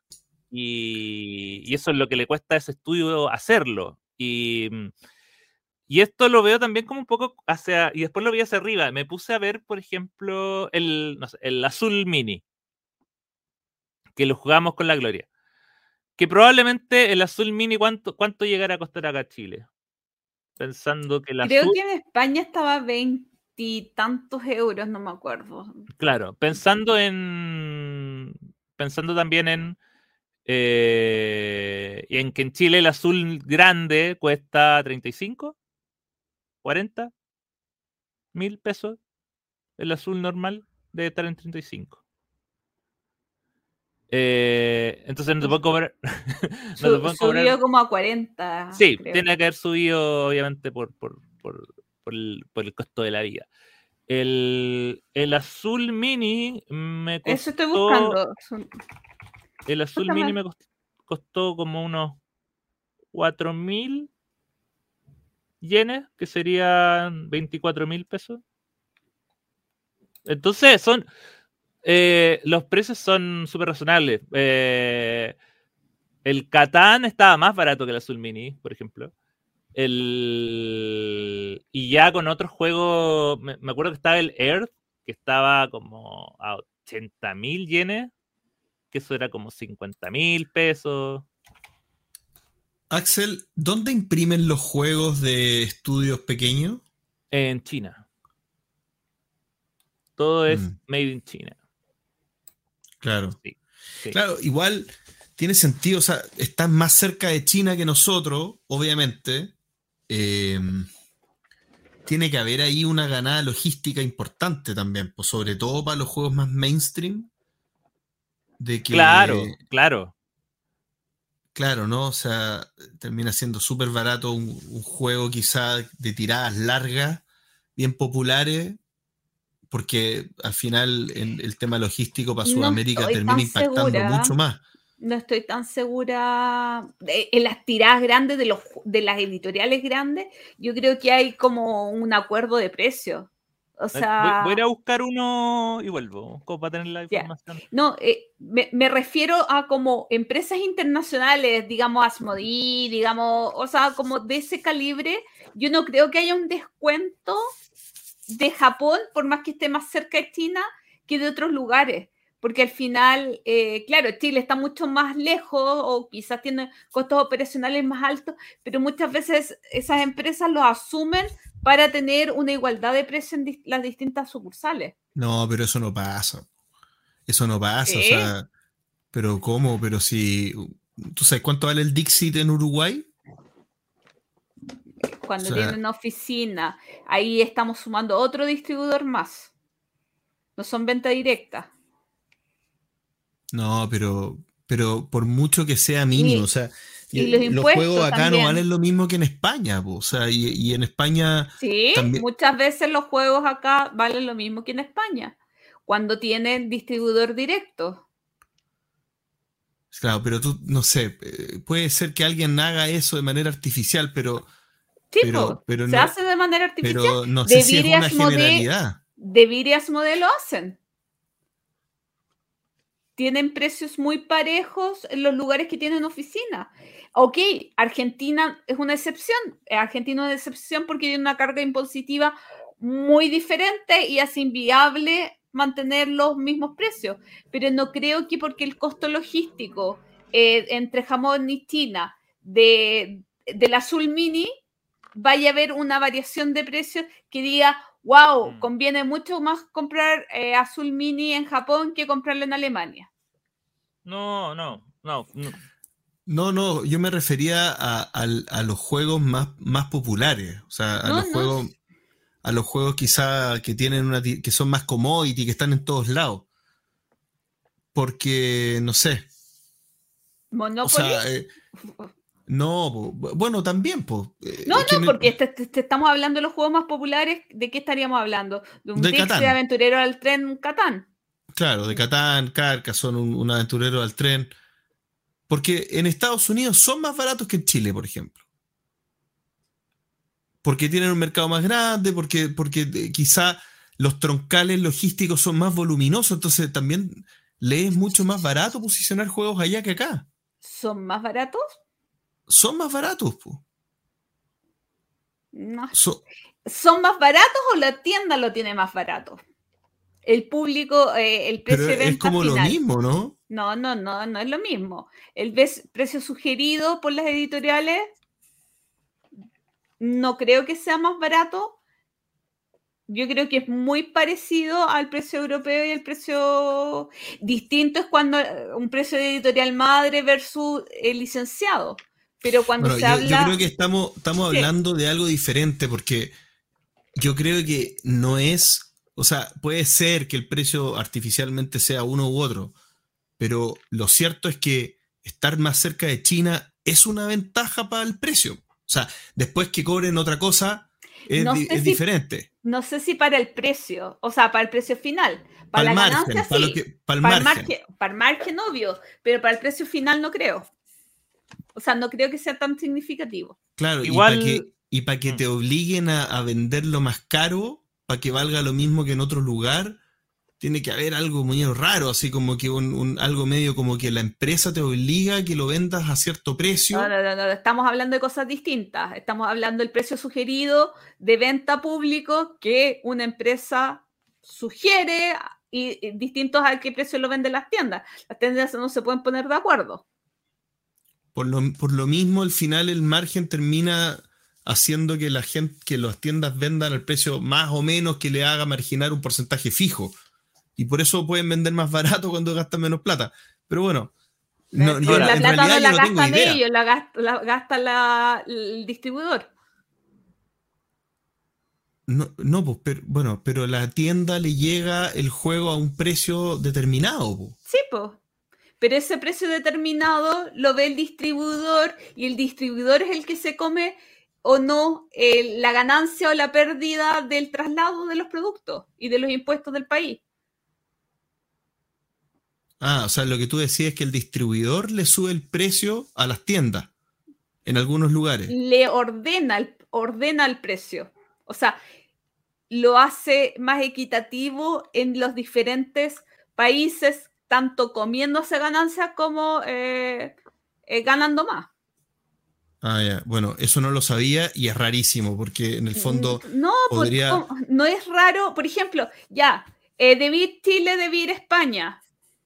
Ok, tienen el mismo precio del juego o muy similar. De repente, de China a Chile es más barato los costos de envío que de China a España. Pero se siguen manteniendo ciertos mismos márgenes. Quizás el costo operacional de Debir Italia es más alto que el de Debir España pero tratan de que se mantenga el mismo precio. A eso voy. Con las políticas de una empresa, pero que no tienen nada que ver con el tema de Axel. Eh,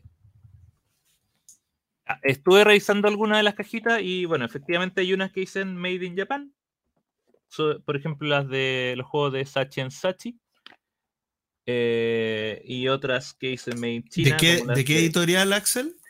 Es Sachi and Sachi, que es Ah, una, una editorial.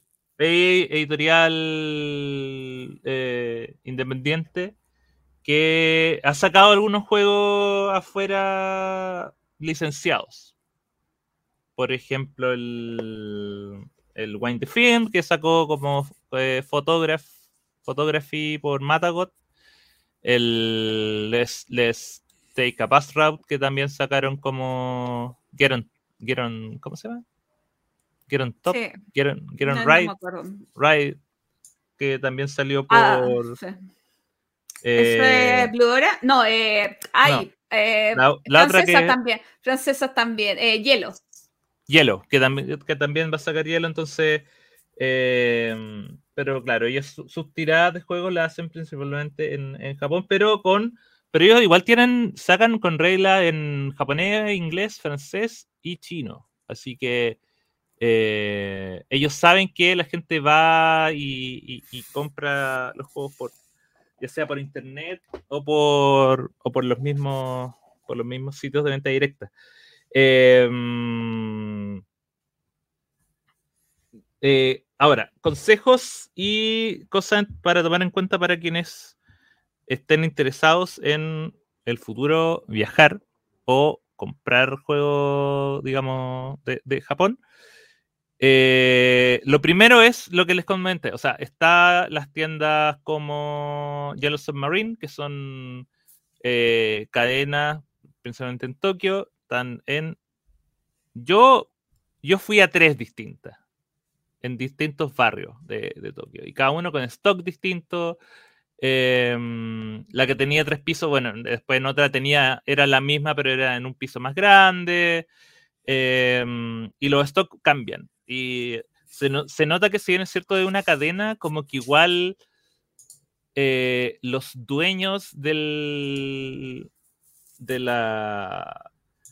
em, del lugar son distintos y tienen disposiciones distintas. Por ejemplo, había una, o sea, en todas me di cuenta que había un, está este espacio con las novedades, pero solo en una tenían un sticker que decía Game Market 2023.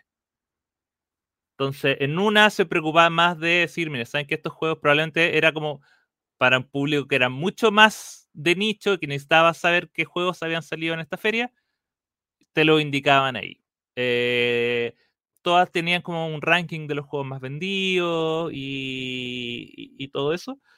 Em, pero también están las tiendas de juegos usados, que en realidad más que de juegos usados es de cosas usadas. En, en Japón también hay mucha como cultura de, de vender eh, música, libros, películas eh, y de todo usado, pero en, en perfecto estado. Lo que uno en, en Facebook pondría abierto,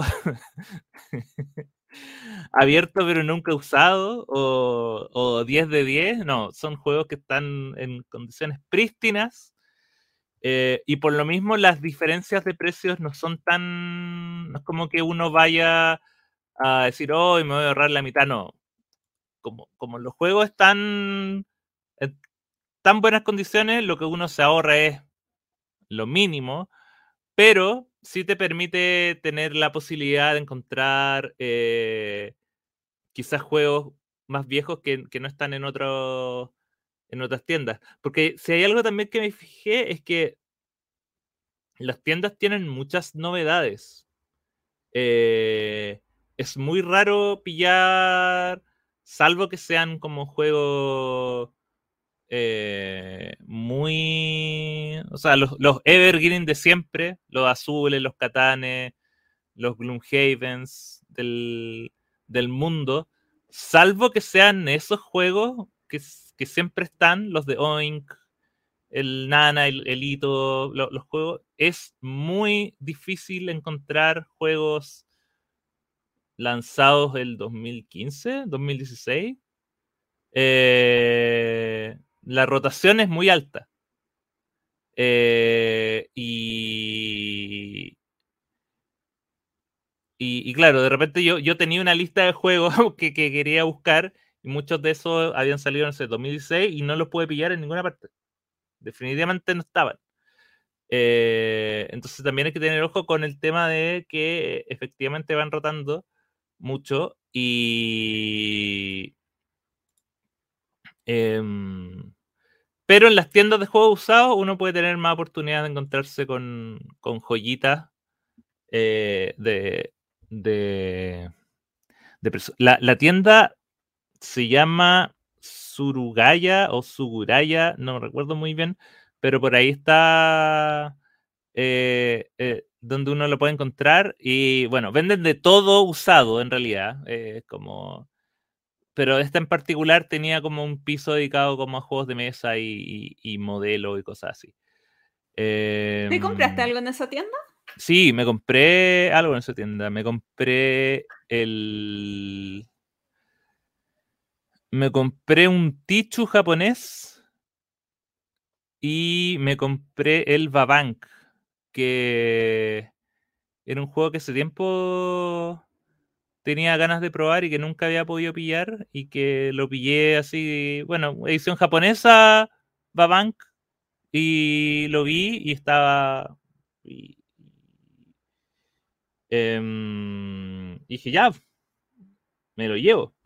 Em, otras cosas como igual entretenidas que, que uno puede pillar allá son ediciones propias o ediciones como especiales de juegos que ya que, existen. Y me llamó la atención, por ejemplo, que casi lo compro, pero después me acordé que estaba la edición nueva y que dije, prefiero la nueva, que estaba el, el Ra en una caja que era la mitad de la caja del Ra que, que nos compramos nosotros.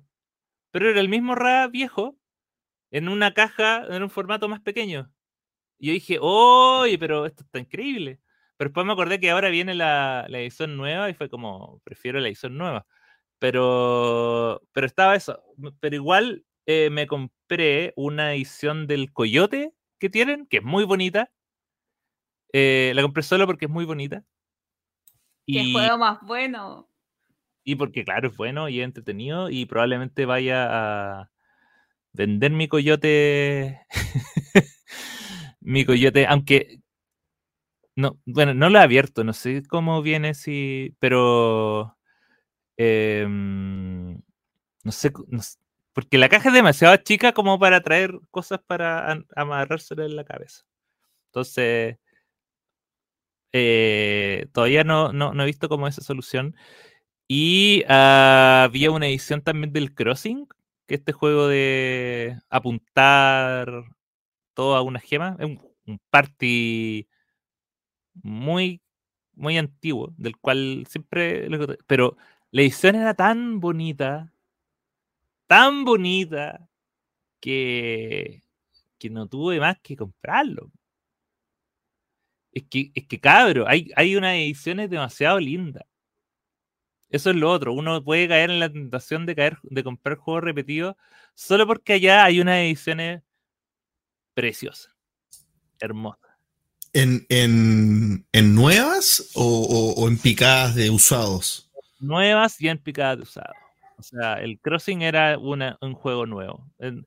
Eh, hay varios juegos como nuevos, o, más que nuevos, eh, que ellos están sacando. Por ejemplo, también tenían una edición nueva del eh, que sacó Fractal. Eh, Carrera Carroña también tenía una edición de. Se estaba vendiendo el, Carrera Carroña japonés. también estaba bonito. Eh, ponerte, allá, pero no. Un poco quise porque ya era como ya muchos juegos repetidos. Eh, mm. ¿Cuántas maletas te trajiste, Axel, de, Mira, Me traje eh, me fui con una maleta y me, vine con dos de vuelta, sumando todas las cosas. Pero en total yo creo que tienen que haber sido como 30, y, más de 30 juegos, como 33, 34 juegos entre, em, como digo, principalmente juegos pequeños, igual, claro, juegos pequeños, juegos de cartas. eh, mucho juego de baza, mucho juego eh, que andaba buscando y también muchos juegos. Había juegos por los que también corrí riesgo. yo te digo, el 80% de los juegos que compré era porque o, los, o ya los conocía o porque atrás me decía que venían con las reglas en inglés. Pero hubo también un porcentaje de juegos que compré desconociendo totalmente su contenido. Solo por la portada, solo porque me tincaban. Eh, como el. Eh, ¿Cómo se llama? Tiro, ¿cómo se llama? Porque se me. Hay un juego que se llama Shark Attack. Eh, y que es un juego que que ganó un, un concurso que hicieron como de diseño. Eh, perdón, Power Shark se llama. Eh, un concurso de diseño que hicieron como una especie de game jam de juegos con temática de tiburones. Y ese fue el juego que ganó. Entonces, y el premio de ganar era la impresión del juego. Y es y yo lo, yo lo vi como por atrás y era como bien sencillo. Y efectivamente un juego de eh, donde tú eres tiburón y te tienes que comer gente. Eh, y usas cartas para eh, aumentar tu poder, pero tiene que llegar a un, a un nivel preciso. Y cada tiburón utiliza un dado distinto. Entonces el juego viene con dados de 6, viene dados de 4, viene un de 8, un de 12, un de 20, un de 10. Y cada tiburón te permite lanzar uno de esos dados y sumarlo a tu poder. Entonces tú tienes que ir ahí jugando como un poco con las probabilidades de... Eh, de cuando es un juego súper liviano, pero también súper entretenido. Y por lo que entendí también, claro, era muy fácil de, de explicar y entender, aun cuando las reglas estaban en japonés, utilizando el Google Translate. Em, así que eso, como, como, como regla general, les cuento que, mira, las tiendas son, eh, son grandes depósitos donde uno no puede perderse, nadie te molesta pero tampoco hay gente como para quizás preguntarle. O también hay un tema de la, de la barrera de idioma. Claro, no está, porque uno va, uno tiene la experiencia de la tienda chilena que es como uno va y dice, hola, te puedo ofrecer un juego, ¿qué andas buscando? No, allá uno llega en la suya y es como que está ahí, tenéis que, va mucha gente como que está mirando, revisando y a lo más uno va hacia el, al, donde unos de los reponedores que están como cambiando, la, manteniendo la... Eh, la sí, la, la, la, revisa, digamos. Las revisas llenas, eh, que están con eso, o uno va y pregunta, oye, tiene este juego, pero no hay un espíritu de guiarte ni de decirte, oye, mira, ¿quieres probar esto? No, eso, eso no existe. Entonces uno tiene que ir como con la, como con la mente más. Sí vi, por ejemplo, lo que sí vi fue que habían algunos juegos donde la explicación estaba como en unos pósters. Entonces de repente decía, mira, este juego llegó y es nuevo y se trata de esto. Y estaba en japonés y en inglés. Eh, ninguno de esos me llamó la atención. Pero estaba eso, pero más allá de eso, y yo me acuerdo que escuché. Pero, Axel, estaba en japonés e inglés el, póster, ¿tú crees que para. Eh, porque esos póster eran impresos para muchos países o porque no, no, tú crees que, que, es también un gancho para el turista? Lo, lo hicieron en la tienda, era completamente... O sea, la eh, tienda tiene claro que eh, también es muy de em, como panorama para turistas. Sí, sí, totalmente. Y eh, de hecho yo escuché un, un gringo que fue como al, al, mesón y fue a preguntar qué juegos de mesa tienen que eh, para gente que no sabe japonés. Y, y, y como que el tipo no supo qué responder. como que no, no una, una así, mira, tenemos este, este, este, no. Tampoco eh, hay como una preparación en cuanto a, no, eh, te voy a encontrar con gente como dispuesta a comprarte, sino que lo más, a lo más es tú, que fue lo que hice yo, es como, fui con la foto de los juegos, como, oye, ¿tienen este juego? Y fue como, sí, está acá, de repente me costaba un poco encontrarlo, o no, no está acá, pero era como el máximo nivel de...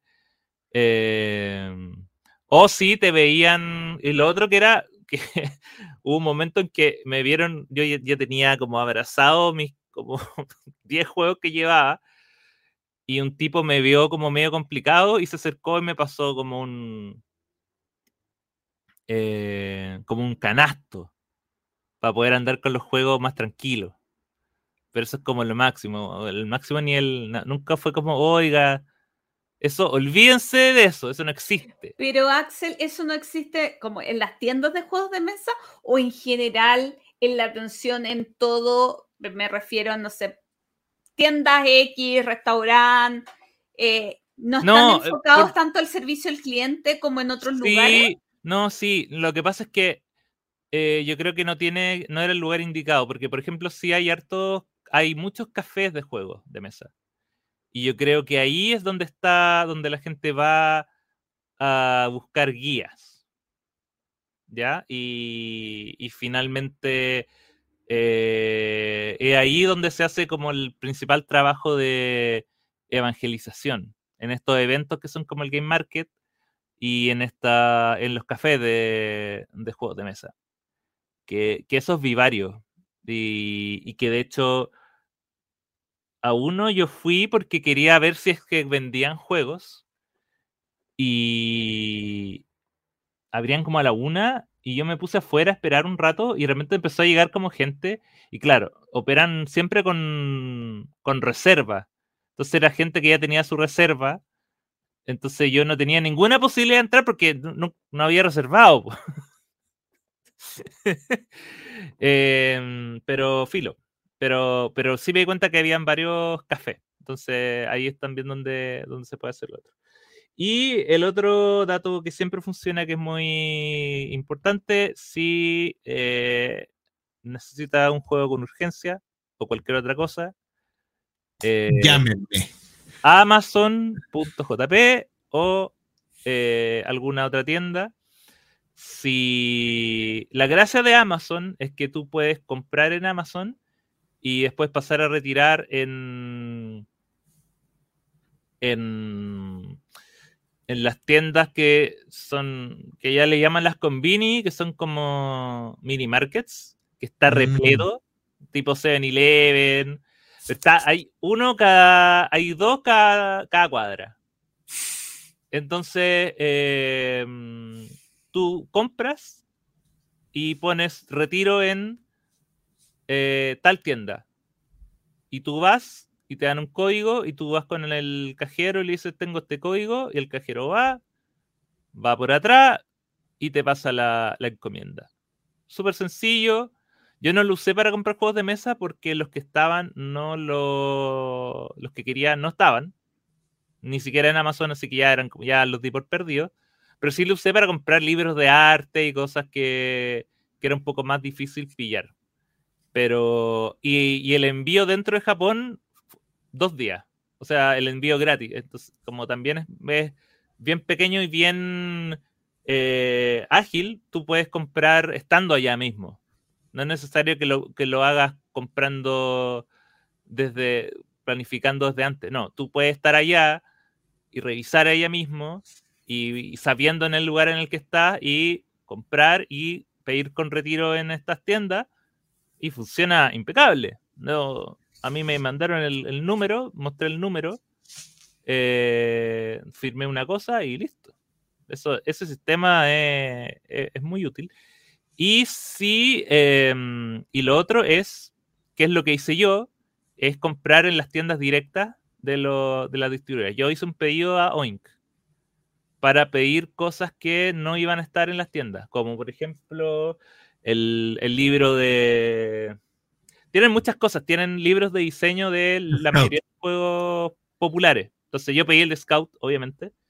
Eh, pero también tienen libros de diseño de otras cosas, tienen, no sé, jockeys, poleras, eh, yo me compré unos posavasos, unos pins y un... ¿Y eso, ¿Mm? eso es en la página de Oin Games? En la página de Games. ¿Y tú le ponís comprar con retiro en dónde? No, eso, eso, eso tú ya lo tienes que enviar a una dirección. Ah, ok. Y ahí, la, ahí, o tú tienes un amigo o amiga en Japón, que fue mi caso, que lo recibí por ti, o si te queda en un hotel, lo manda al hotel. ¿Y cuánto se demoró el envío de eso? Dos días. Ah, también dos días. eso suele ser el problema cuando uno compra en lugares que no son como Amazon, que, el envío es como súper riguroso. No, no, no. y de hecho me pasó algo, me pasó algo muy chistoso. Que eh, yo mando esta, esta compra también. Yo la mandé eh, también temiendo lo mismo, como cuánto se irán a demorar, una semana. Entonces yo, esa compra yo la hice desde Chile y se la mandé a esta amiga que, tengo, que, teníamos allá, sin saber cuándo iba a llegar, bla, bla, bla. dije, ya, voy a mandar esto, hice mi pedido, todo, ¡fuf! Se fue. Dos días después me dicen, llegó. Y yo, ah, mira qué rápido. yo estaba acá todavía. Eh, y resulta que eh, recibo mi paquete allá, lo abro, muy feliz, y estaba todo lo que había pedido menos el Tiger and Dragon, que era el juego que yo quería, que es el juego de games más grande que, han hecho y que se vende solo en Japón y, y que Em, lo hicieron en conjunto con otra editorial, entonces yo necesitaba ese juego y no, no estaba. No estaba en la caja. Así que yo le escribí a InGames por mail y le mandé una foto de la caja por si era necesario. dije, hola, mira, sabes que yo hice este pedido y le faltaba esto, el Tiger and Dragon. Me dicen, oh, disculpa, te lo enviaremos a la brevedad. Y en dos días estaba el juego de nuevo en la casa de mi amiga. Menos mal. Así, ah, porque así a gusto, uno sabe, uno, uno sabe que, que, ya las cosas funcionan. Entonces, en realidad, eh, en realidad, no, no era una preocupación. Pero, eh, pero sí, yo creo que lo que me, sirvió harto el viaje como para entender efectivamente por qué, eh, primero, por qué hay tanto juego de cartas eh, que es tan popular en Japón, por qué hay tanto juego de base y todo eso en estos momentos, es porque los juegos de cartas son muy populares. Y allá hay tiendas de. Yo pasé por fuera, pero eran tiendas donde venden cartas de, de trading cards. O sea, eran como pasillos con cartas de Pokémon individuales, cartas de Magic, cartas y estaban así colgaditas con sus precios. Y eran como tiendas de un mall. Entonces uno iba a un mall y entrar a una tienda que era solo de cartas preciadas. Y y también el tema del espacio. O sea, eh, en espacios reducidos, que era como el Airbnb que nos quedamos y todo eso, uno entiende que, claro, eh, tener una, un espacio como para una ludoteca como de las dimensiones que uno puede, de las que tenemos nosotros acá, allá es un ultra lujo. Y, y por eso es lo que por eso está el tema, no, no es al azar el tema de que las ediciones de los juegos allá sean más pequeñas. Eh, tiene que ver un, tema de, eh, de espacio de uso en la casa, pero también de, de uso social, porque son juegos que uno los juega fuera de casa. Entonces, tampoco tiene mucho sentido andar como con un peso en la mochila. O sea, tú quieres andar con varios juegos pequeños. Entonces, ahora entiendo por qué a Axel le gustan tanto los juegos de in-game y los juegos pequeños, porque a Axel le gusta mucho transportar sus juegos, entonces tiene, una mentalidad japonesa. Yo, yo llegué allá y fue como, por fin alguien me entiende.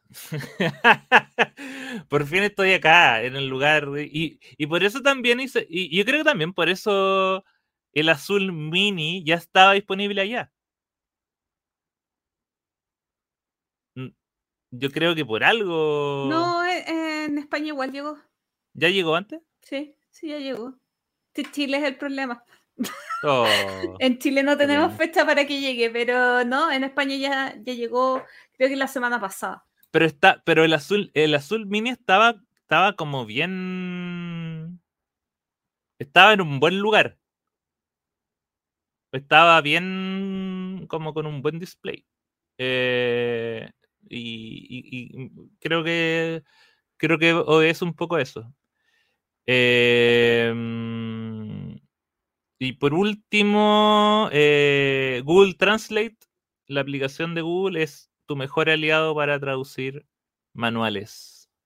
De hecho, cuando una cuando un, un juego independiente de las editoriales, por ejemplo. Por ejemplo, yo me compré dos juegos de una editorial que se llama eh, Goraku Chusou, que es de juegos que hacen eh, juegos de vaso. Que uno se llama. Me compré el Cauldron 15, que fue el penúltimo. Y el último que sacaron ahora se llama Beat Take, que es de 2023. Y estos vienen con reglas en japonés y en inglés, pero las reglas en inglés son eh, son Google Translate. Las pasaron por Google Translate y las imprimieron. O sea, no hubo, cero, cero, trabajo de localización. Así que. una pregunta sobre los juegos japoneses. Claro, hablamos de que hay muchos juegos de carta coleccionable, ok, eso tiene dependencia del idioma, pero en general, ¿cuántos juegos tú dijiste no puedo comprarlo porque tiene texto? Eh, muchos. ¿Sí? Muchos. Ah, ah ya, porque como, como acá llegan muchos que no tienen texto, pensaría que al igual que el juego alemán, que cuando se popularizó eran juegos que iconográficamente eran entendibles y que tú podrías comprarte el juego en alemán y la barrera era eh, el manual, eh, pensaría que quizás en Japón igual eh, utilizarían eso de que en realidad la barrera es el manual, pero los juegos son jugables por sí solos, ¿no? Es que mira, hay, hay dos vertientes.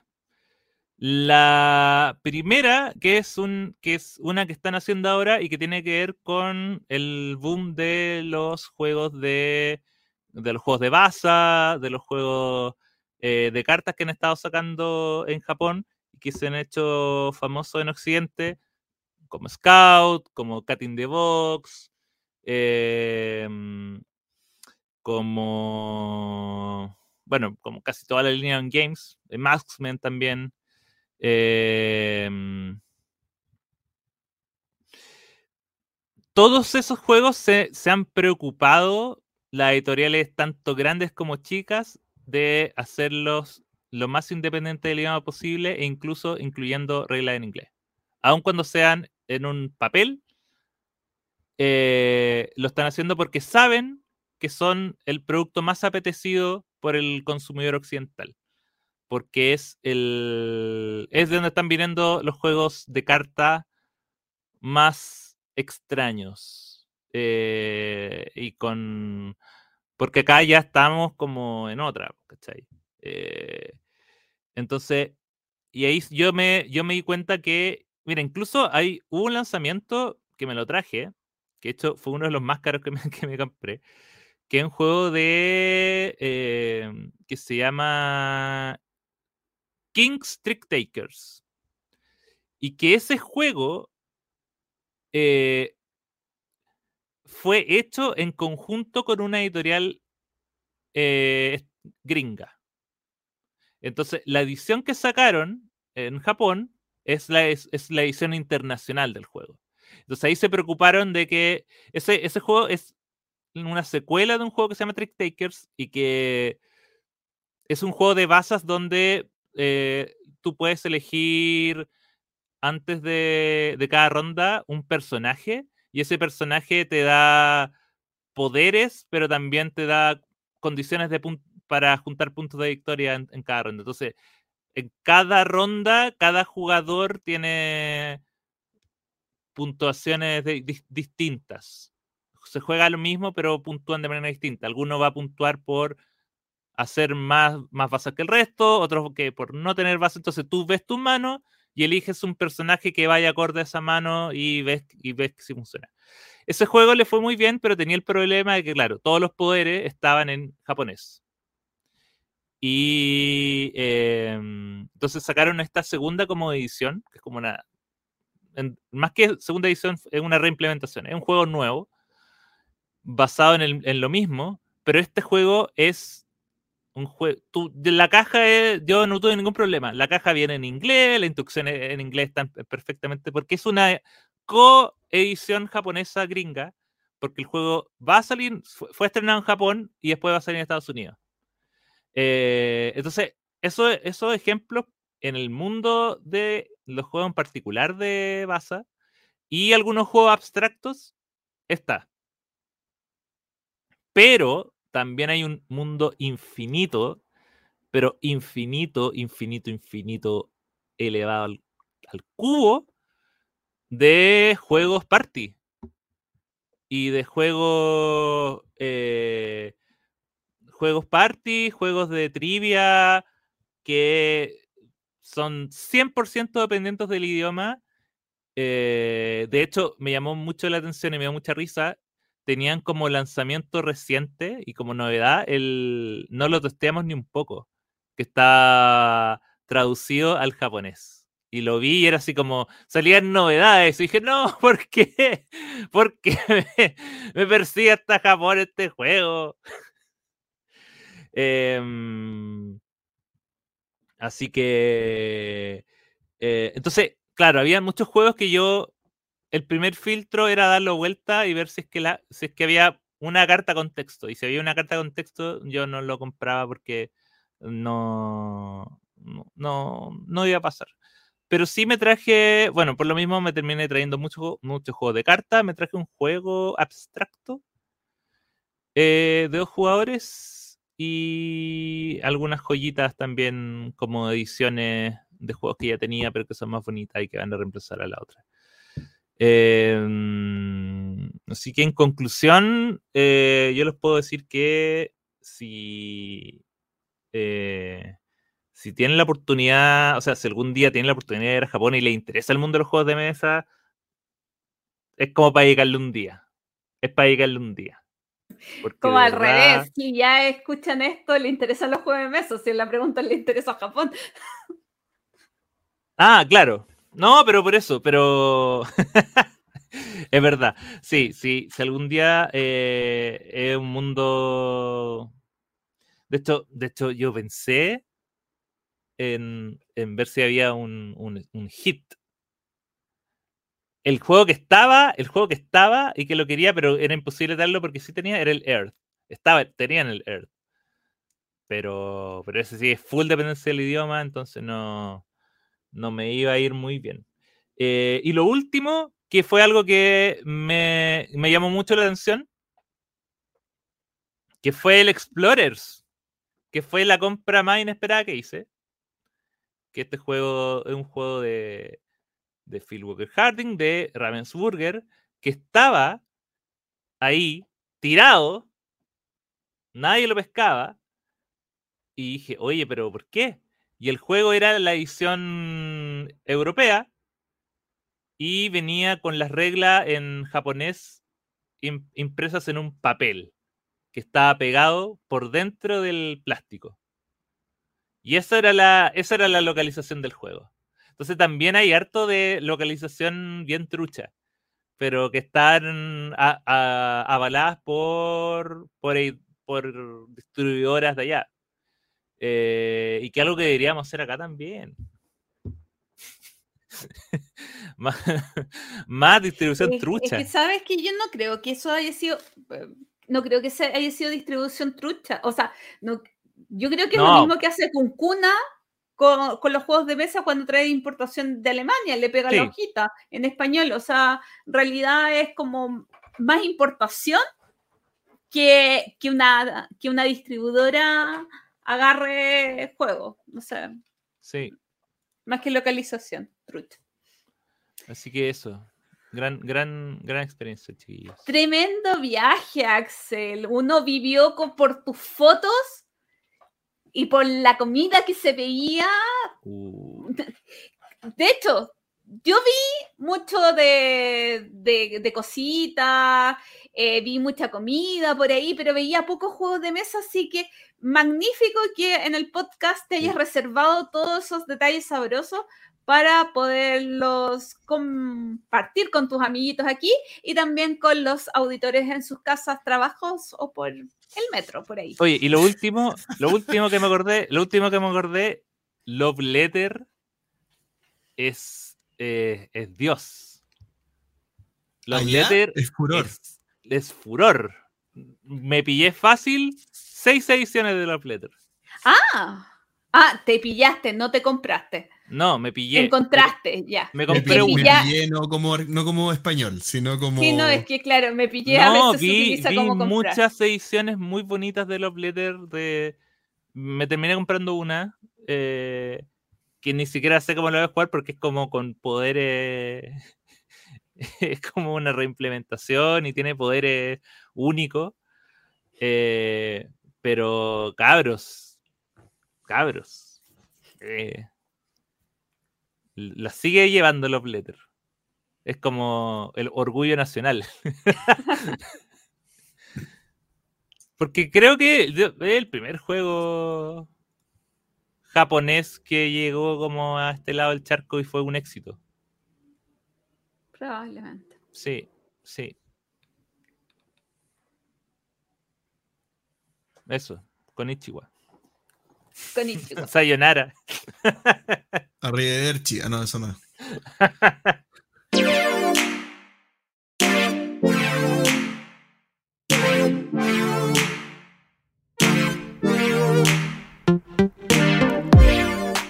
La historia lúdica. En esta oportunidad, la party nunca se separa. De Ángel Martínez. Qué gran momento para la comunidad geek. Además de las series inspiradas en libros como Canción de Hielo y Fuego o El Señor de los Anillos, también están las películas del MCU, de Mario Bros, rompiendo récords históricos de taquilla. Pero la joya de la corona llegó. Se estrenó Calabozos y Dragones, Honor de Ladrones. Hace dos años no me hubiera interesado en lo más mínimo. Sin embargo, el hobby de los juegos de mesa está muy ligado al mundo de los juegos de rol, al cual me incorporé desde el 2019 a partir de una comunidad maravillosa en un board game café ya extinto, pero que trascendió lo suficiente para ser un grupo de amigos que ya va más allá de un establecimiento. Iniciamos como un grupo de extraños rechazados en todos los ámbitos imaginables, los cuales encontramos posada en el lugar más improbable, así como en una campaña de rol. Hoy conocemos las familias de algunos, hemos viajado, ha habido romances, se han hecho planes y celebraciones, todo alrededor de los juegos de mesa y de rol. Una verdadera travesía con mucha experiencia ganada. Es por ello por lo que se armó una party de 11 para ir a ver la película de Dungeons and Dragons. ¿Lo pueden creer? La película de Dungeons and Dragons, con actores relevantes, con un buen presupuesto, con respeto al lore y a su comunidad. Hasta ese momento no sabía que lo necesitaba, pero desde que vi el tráiler descubrí que sí era posible. Tramas complejas de fantasía y comedia basadas en ese mundo, más vasto que la mayoría de las propiedades intelectuales de hoy en día. Algunos en cosplay y otros en ropa de oficina. Todos fuimos a ver una excelente demostración de lo que es vivir una campaña. Con pifias, pésimas pero afortunadas decisiones, tiradas de 20 naturales y personajes irritantes y ridículamente cabales con su descripción de personaje. Al acabar, platicamos la película, la relacionamos con las mesas que hemos compartido y cómo nos identificábamos con lo vivido en la trama del film. Hasta ese punto reflexioné. Soy muy afortunado, soy muy afortunado de pertenecer a esta comunidad llena de gente buena, gentil y amable. Soy muy afortunado de haberme tragado mi prejuicio de los jugadores de rol, ya que antes consideraba la cúspide de la ñoñez.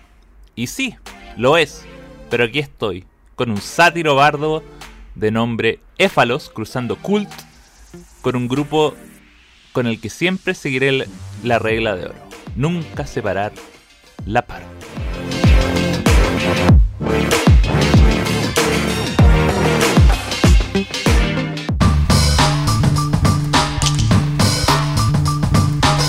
El entreturno responde y tenemos un nuevo capítulo con preguntas de amiguitos. Axel, ¿qué tenemos? ¿Qué nos han ¿Qué preguntado? ¿Qué interrogantes hay en este mundo, universo y todo eso? Uy, ¿cómo te quiero ver acá? Tenemos preguntas primero desde el Facebook.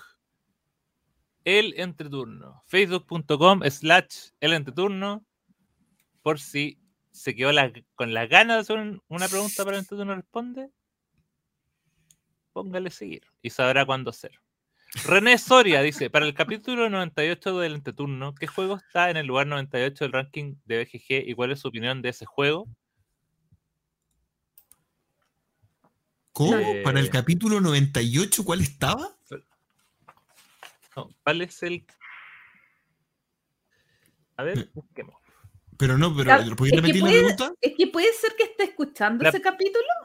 Dice, para el, para el capítulo 98 del entreturno, ¿qué juego está en el lugar 98 del ranking BGG y cuál es su opinión de ese juego? ¿Y cómo podemos saber eso? No podemos saber. No, Pero ¿sabes qué? saber. Yo tengo dos respuestas para esa pregunta. La primera es la que está buscando Axel para saber cuál es el, el 98. Eso Y yo quiero saber cuál es el 123. Veamos Ah, cuál es. ¿Les parece? Oye, parece? Ya. Oye, eh, Gloomhaven va en el 3, ¿eh? Uh, hace rato. Sí, pues. No, no lo sabía yo. ¿sí? Hace No, rato. no, Cuando no bajó, cuando estuvo saga. 1, 2, 1, 2, pasó de 1 a 3. Ya, mira, el 98 en este momento es de Crypto. Ok. Un muy buen juego Excelente juego. a mí no me. Ah, de cripto. De Crypto. No, lo detesto. No me gustan los juegos de palabra, pero dentro de, o sea, de, dentro de esos juegos lo encuentro muy aburrido. No, es, buenísimo. No. es buenísimo, es buenísimo de Y el Crypto. 123 es Roll for the Galaxy. Juegazo. Horrible. A mí no me gusta mucho. Oh, pero ¿por qué no le gusta Roll for the Galaxy? Galaxy. Es lo más encuentro grande. no, La Galaxy, la Galaxy está bien. De El hecho, voy a, voy a ponerle nota al tiro porque lo tenía sin nota. Lo encuentro medio, Y medio tengo- mecánico, así medio, no sé. Lo, lo tengo en collection, lo tengo en collection. Listo. Ya, Un yo voy a, voy a ser justa con el juego. Las primeras partidas lo jugué en la versión con- en inglés. Yo creo que el juego, aún así, no me, cuajara, no me cuajaría y no, no es un juego que me agrada, pero igual el factor de que, aunque tiene muy poca dependencia, eh, de, tener tiene, las cositas en inglés, como que tampoco me motiva, aparte el tema espacial. Había un podcast creo que era Planeta de Juego, que en cada capítulo de- hablaba del número de, Del juego, del número que juego, estaba, del número del es que buena estaba. esa. Igual interesante, podíamos, podíamos Podíamos hacerlo copiarlo. rutina. Sí, sí, ¿Cierto? sí. Me gustó. Me gustó. Me gustó eso. Aunque el problema de eso es que los juegos, en vez de cada vez ponerse mejores, van a ponerse peores. Pero, no, pero igual, pero igual convengamos que por lo menos hasta el 200 igual son van a, por lo menos hasta el programa 500 van a ser buenos. Hasta el 2000, si hay juegos muy buenos que están mal rankeados. Sí, es verdad. Mira, pero por ejemplo, ya no, no ya no hablamos de Dominion, no pudimos hablar de Traian, No hemos hablado nunca de Gloomhaven. de Gloomhaven.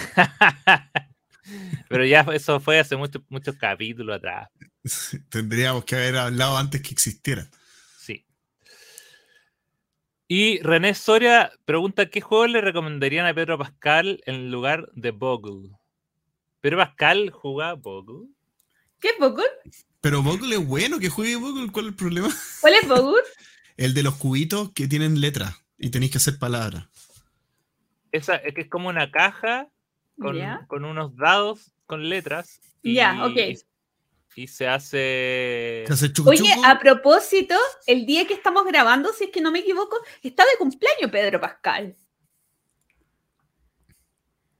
¿Qué juego le podría gustar a Pedro Pascal? Ah, Dado que está de cumpleaños. Dado que está de cumpleaños. Yo creo, ¿sabes qué?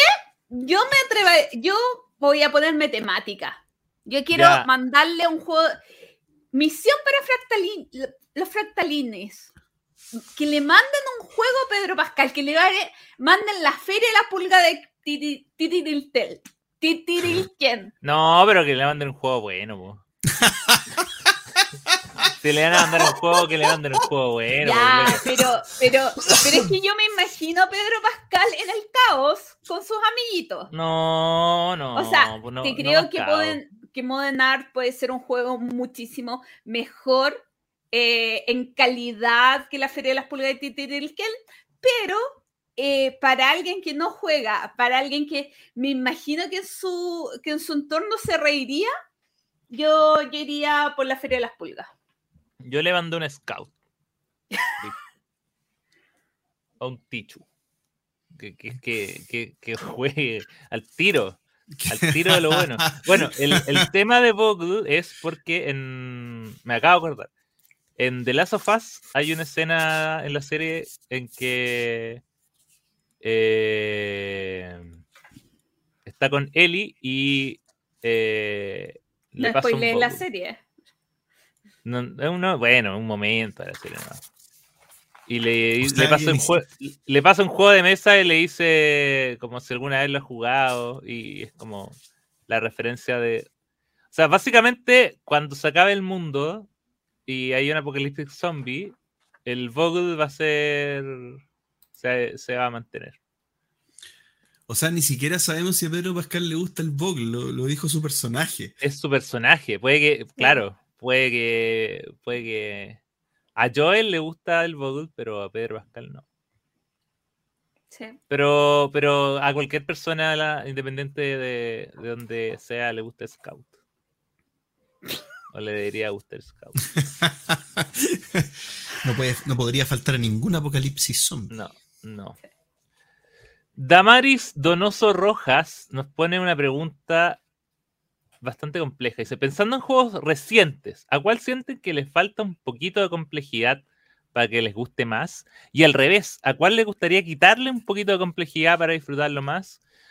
En la última, yo lo tengo clarísimo, Azul 4 es demasiado complejo y sin necesidad de serlo.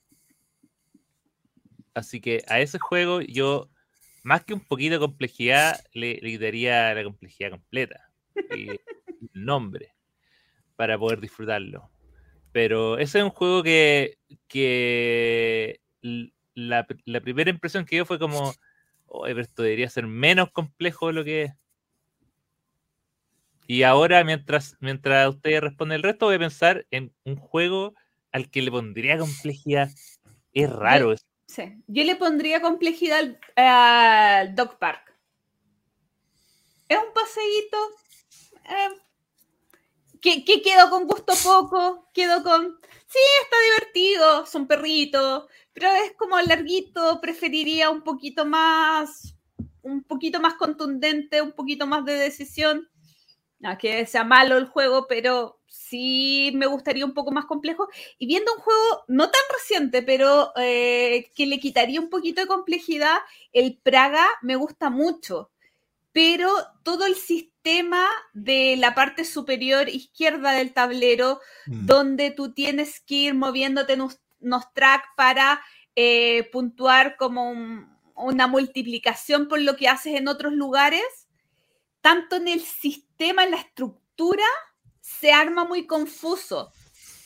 Es un, poquitito de dificultad que le bajaría, no porque me molesta la dificultad, es porque lo encuentro que se vuelve enredado y es demasiada información para un sector muy pequeño del tablero. El juego me gusta mucho, pero quizás simplificaría un poco eso para evitar, eh, porque no lo ves bien y ese ah, problema de los juegos modernos, tableros en que no ves las cosas como deberías verlas.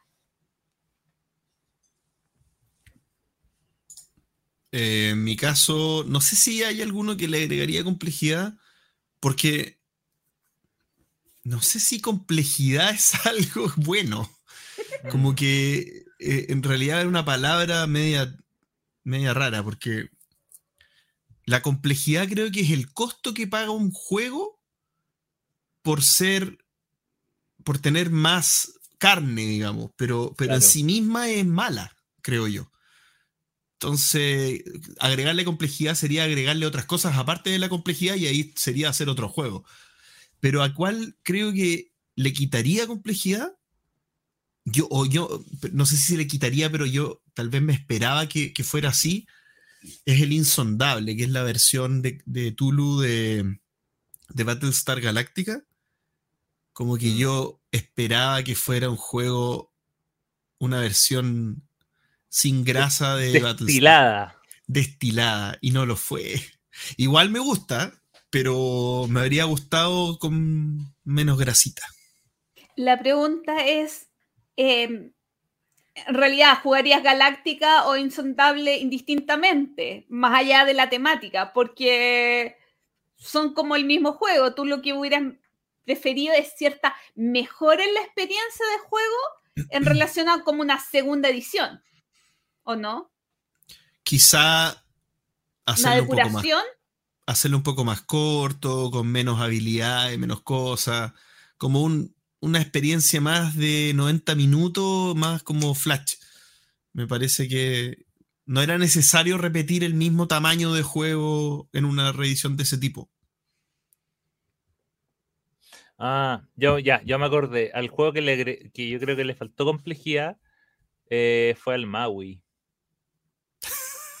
Al Maui le, faltó, de todo. Le faltó producción, le faltó. ¿Cómo se llama? Entretención. no, pero es que, es, que, es que yo creo que es fome por ser tan sencillo, por ser tan automático y por, por, tener, claro, por una economía que no, que no te deja jugar con ella. Entonces, le faltó, la, le, le, le pondría la complejidad que le sobra a Azul 4.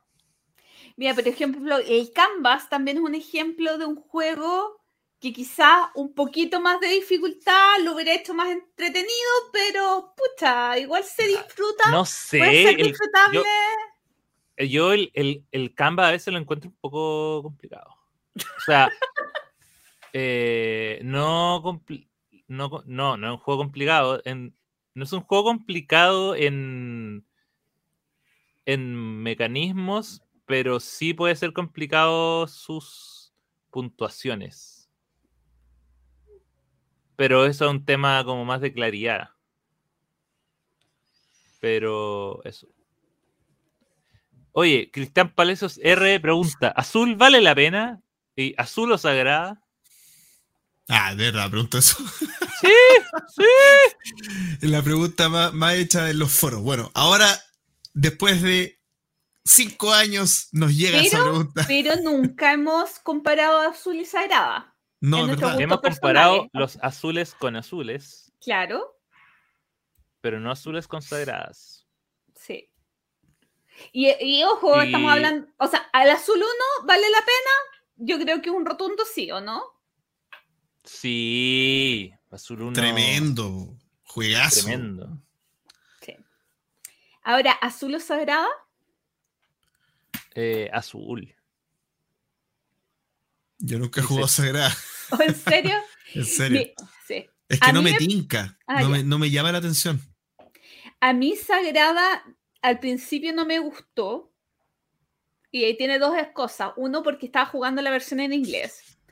Eh, que igual me, evita como los poderes y no sé qué. Mm.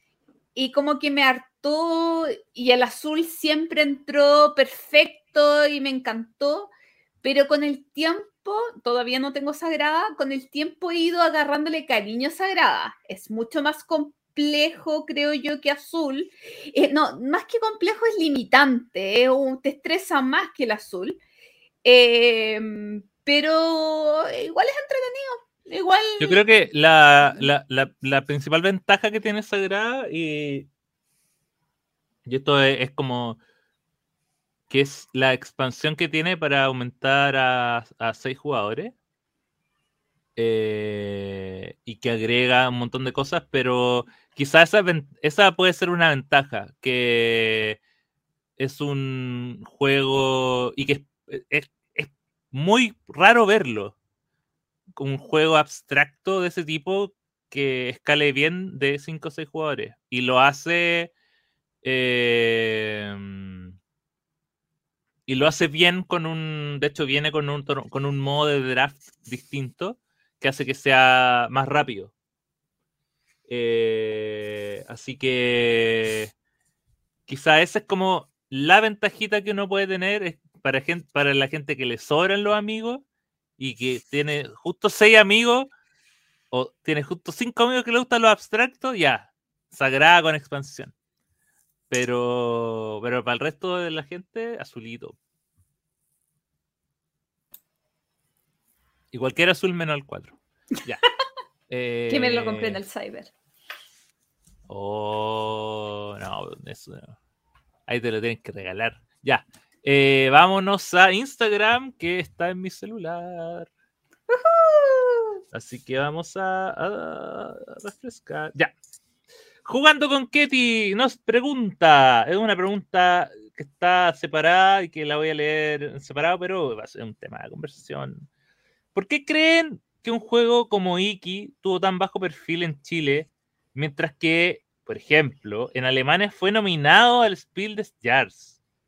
¿Creen que el consumidor chileno sigue castigando los productos por tener una editorial nacional?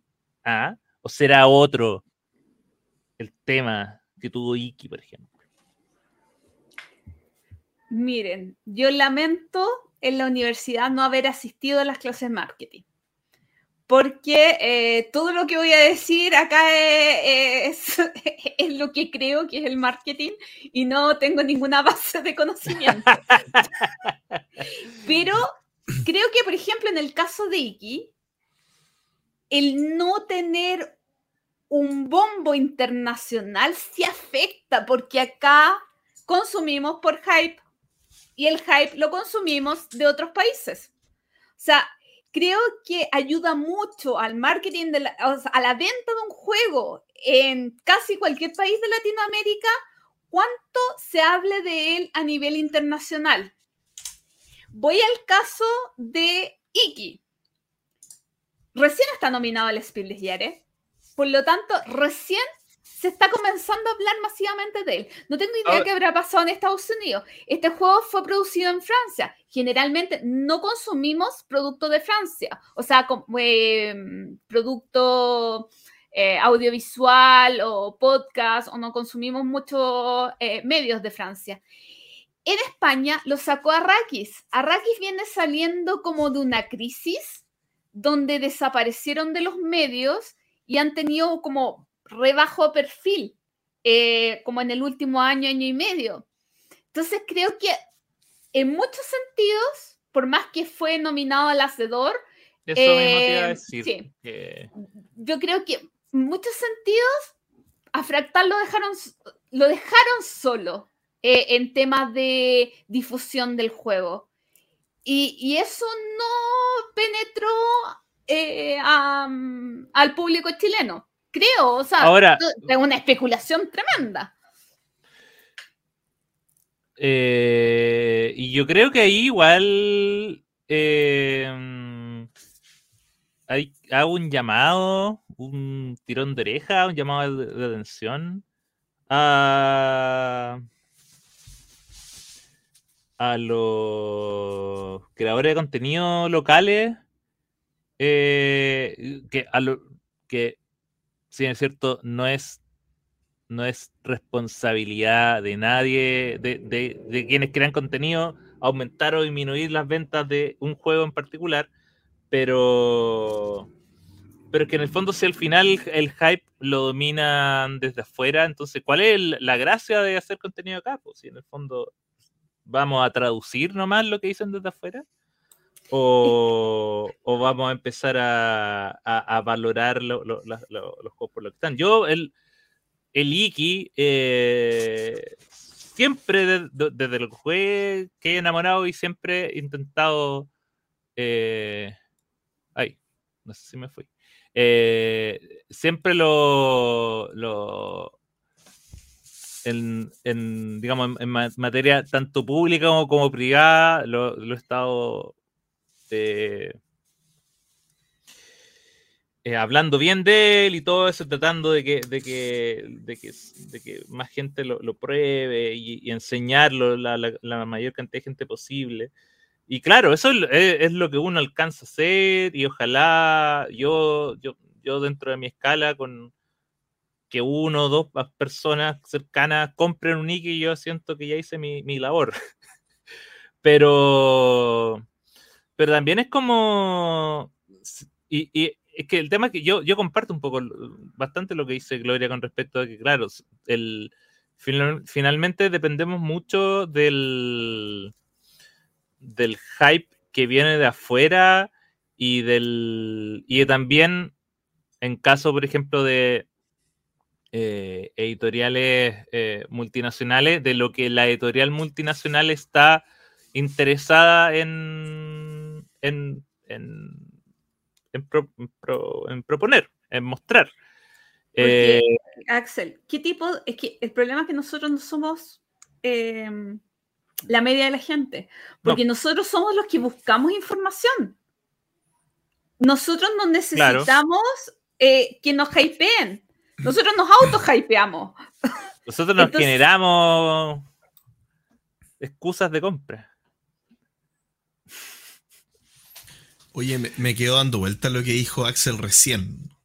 Estoy súper de acuerdo con lo que dijiste, Axel. Bueno, con lo que dijeron los dos, pero, pero me resonó mucho lo que dijiste, Axel, porque es verdad. O sea, al final nosotros miramos con, con ojos de gato mirando de vitrina carnicería lo que pasa en Estados Unidos, lo que pasa en España, y, uy, qué suerte que tienen y todo lo que y, y, claro, o sea, Iki es un tremendo juego, y yo mismo creo que es un tremendo juego, y, y lo he dejado de pasar, no he hablado de él, no he jugado, o sea, y, probable, y acá está un super precio dado que lo tiene Fractal. Y, estuvo en liquidación y estuvo un, eh, montón de regalías para poderlo tener. Y, creo que ni así. Y, pero, es verdad que eso, mm. pero eso como tal tampoco tuvo mucha vitrina, ponte tú. O sea, en el mismo Festi, Game, ¿no? ¿Cómo se llama? No, eh, eh Louis, Fest. estaba 25 lucas el Iki. 25 lucas, es una, una ridiculez, es, una brutalidad. O sea, ¿cuánto es 25 lucas? 30 dólares. Pero, y ahora, pero, pero también para el otro lado. Eh, ¿Será que el perfil de jugador chileno no, no da con juegos como Iki nomás? Yo creo que, Antes, antes que eso hay otro punto. El perfil de Fractal. Fractal está todo enfocado y donde le va bien es en el juego chico, en general. O sea, como puede haber uno o dos juegos chicos que no les vaya bien. Entonces, como que siempre, como que saben cómo trabajar bien ese nicho.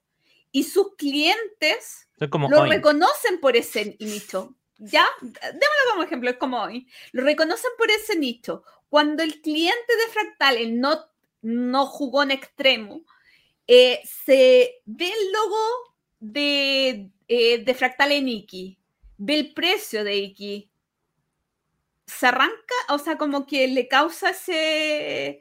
Porque yo creo que Fractal ha posicionado súper bien los juegos y, no, no vas a decir, oh, este es un juego localizado por chilenos, no, no lo quiero. No, al contrario. Pero quizás en juegos grandes no, es como el target. Es que yo, yo creo que lo que falta y es curiosidad. El, quizá el público chileno es poco curioso. Se da la segura. Y, o a lo económico. O sea, como, oye, me voy a Eh, arreglar ya, pero cuesta 10 Pero es lucas. que, lo, Bien, pero es que lo, lo económico es lo seguro, po. Y, y- es como, es cosa de ver todo lo que se movió esta semana como por el cyber. Y, o sea, la- las semanas de cyber son las semanas donde más movimiento hay en los grupos de juegos de mesa, de WhatsApp, de Facebook, de, porque, porque es como, ah, ya, ahora sí vale la pena. No es porque hoy, eh, qué, curiosidad probar este juego del, del cual el cual llegó, ¿por qué? ¿Por qué está acá? ¿Por qué lo dijeron? No. Y yo tampoco sé si, si la mayoría de la gente se fija en el logo que tiene el juego al comprarlo. Yo creo Eh, que Fractal tiene que ver también- no, y- los juegos y- chicos. Y finalmente, es que, ¿sabes qué? Finalmente también tiene que ver como con... eh, y eso también es... Esto sí que es tarea fractal. Que... Que es que, claro, ya si, si el... Y que es como el labor, la, la labor de la tienda que tiene que... Que tiene que tener para poder hypear un juego o como para vender un juego. Que es como ahí, no sé cómo será el tema de... eh, no sé, no sé si decirle capacitación, pero como de preparación para los vendedores para que puedan decir, oye, estoy buscando este juego, mira, nos llegó Iki, se trata de esto, ta, ta, ta, ta, es parecido a esto que has jugado antes. Que también siento que ah, tiene que haber un tema que no necesariamente toda la gente que trabaja en la tienda tiene que dominar todos los juegos y si le piden una recomendación, también se va a ir a la segura. También se va a ir a los que están probados por siempre porque sabe que es una venta que va a hacer que el cliente vuelva, ¿cachai? Eh, pero ¿y ¿cómo va a saber esa persona, cómo va a saber recomendar Iki si, Mm. si nadie sabe qué es Iki? Creo yo, eso también es un tema de... eh, también viniendo como viniendo un poco el segmento anterior, o sea, el, el comprador chileno, a diferencia del, del- de lo que ve en Japón, es como es alguien que va a la tienda y, y pregunta y pide cosas, oye, quiero algo parecido a esto. ¿Qué juego me recomendáis? Siempre, siempre llega, siempre que uno va a, un, a entre juegos, siempre hay un alguien que llega, oye, estoy buscando algo, pero no sé qué. Y es como ya, ¿cómo, ¿cómo logramos que estos juegos estén dentro de la lista del que el vendedor recomiende? No porque, oye, a- te la paletea recomendarlo, sino que porque efectivamente sabe que es parecido a X juego. Mira, sabéis que este juego es, es como, no sé. Ni yo sabría decir cómo es, porque igual el, el Iki es como súper único. Entonces tampoco es como. eh, tampoco podría decir, mira, sabéis que. eh, es como un Catán, ¿cachai? Es como, no sé.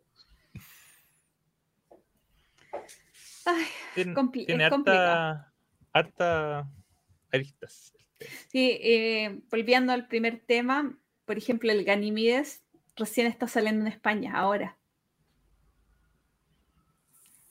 Pucha, Pero ¿Quién ¿sabes más- qué? ¿qué, qué más puede decir uno que es un juego extraordinario y que no comprarlo es perder dinero? o sea, Pero es que- Porque sabéis que por otro lado, eh, mira, voy a hacer por otro lado, yo aplaudo, aplaudo que Fractal como que se adelante a la ola Mm.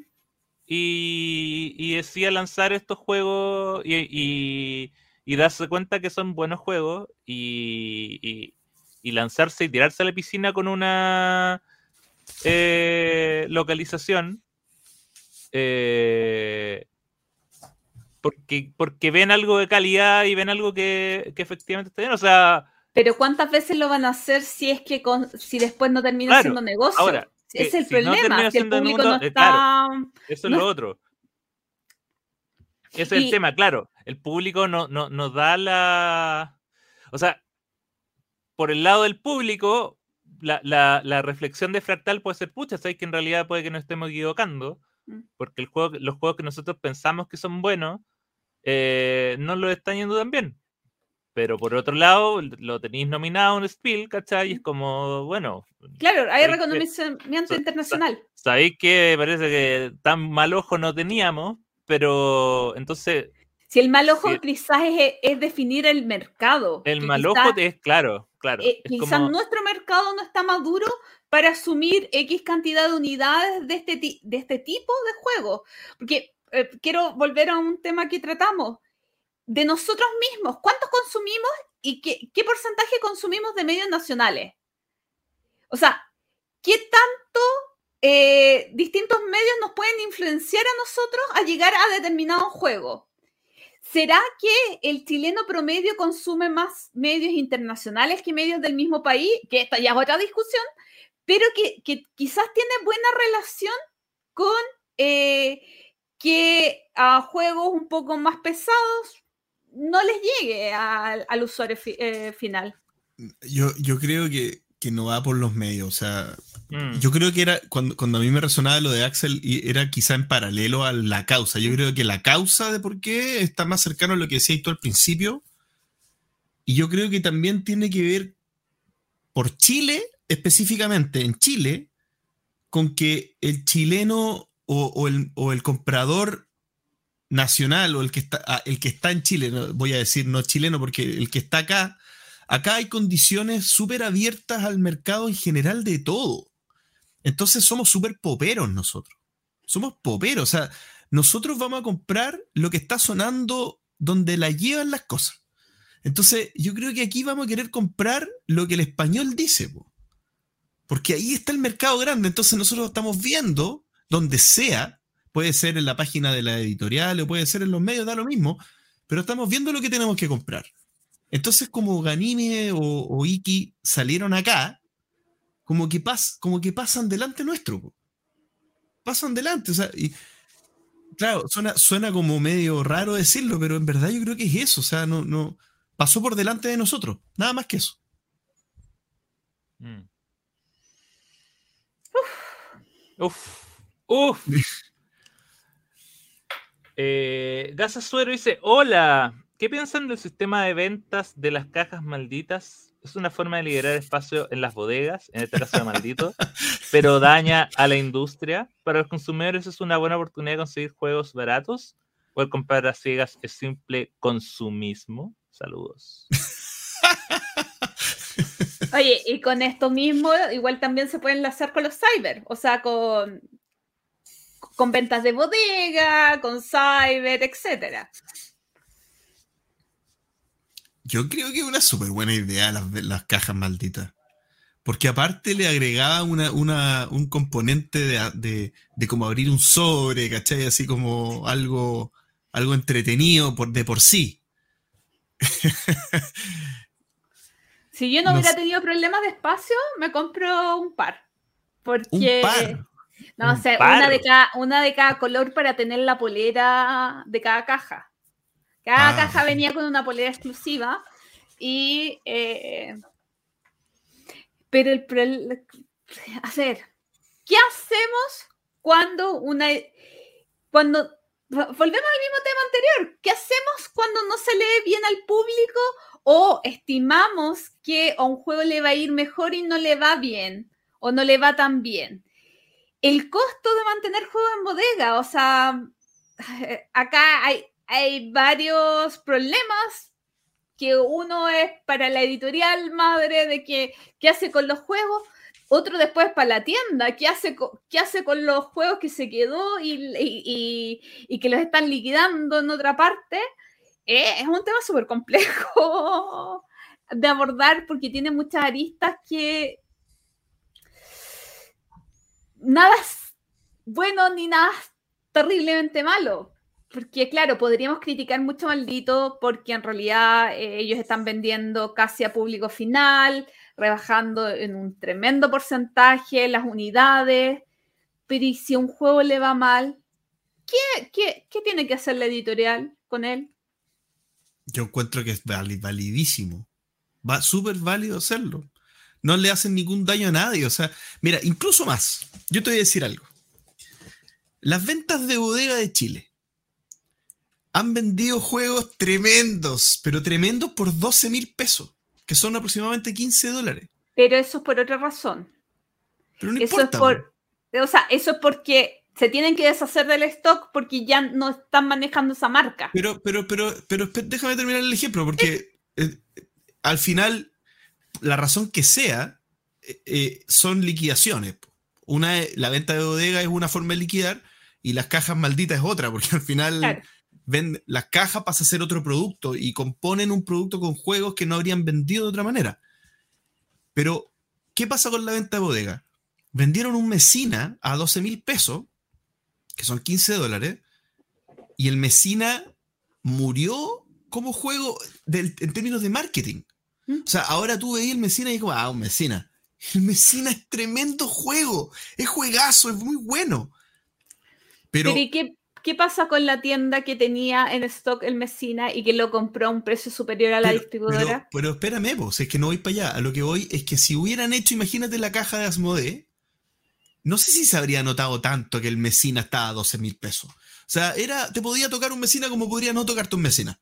O sea, yo creo que incluso hace menos daño que liquidar el juego.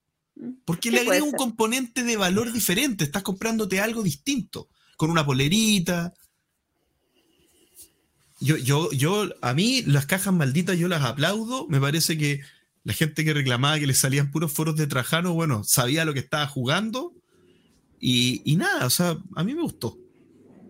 A mí, a, a mí me gusta el modelo, pero me da miedo Como consumidor. como consumidor. Bueno, Sí. claro, nadie te obliga a comprarla. Sí, sea, sí, por- por eso, no, porque, o sea, siempre digo, ah, me decir puros repetidos, puros que no me gustan. Como que, Co- como que, es como que, el- o sea, es que el, el universo de juegos que pueden ser repetidos y que no me gustan es mucho mayor al, al oh, qué buena, me salió esta joyita. Entonces, uno toma en cuenta eso y, y no, y no, no me funciona. Pero me gusta el modelo, o sea, yo eh, también prefiero eso a muchas veces a, que la, a ponerle un número a esa liquidación.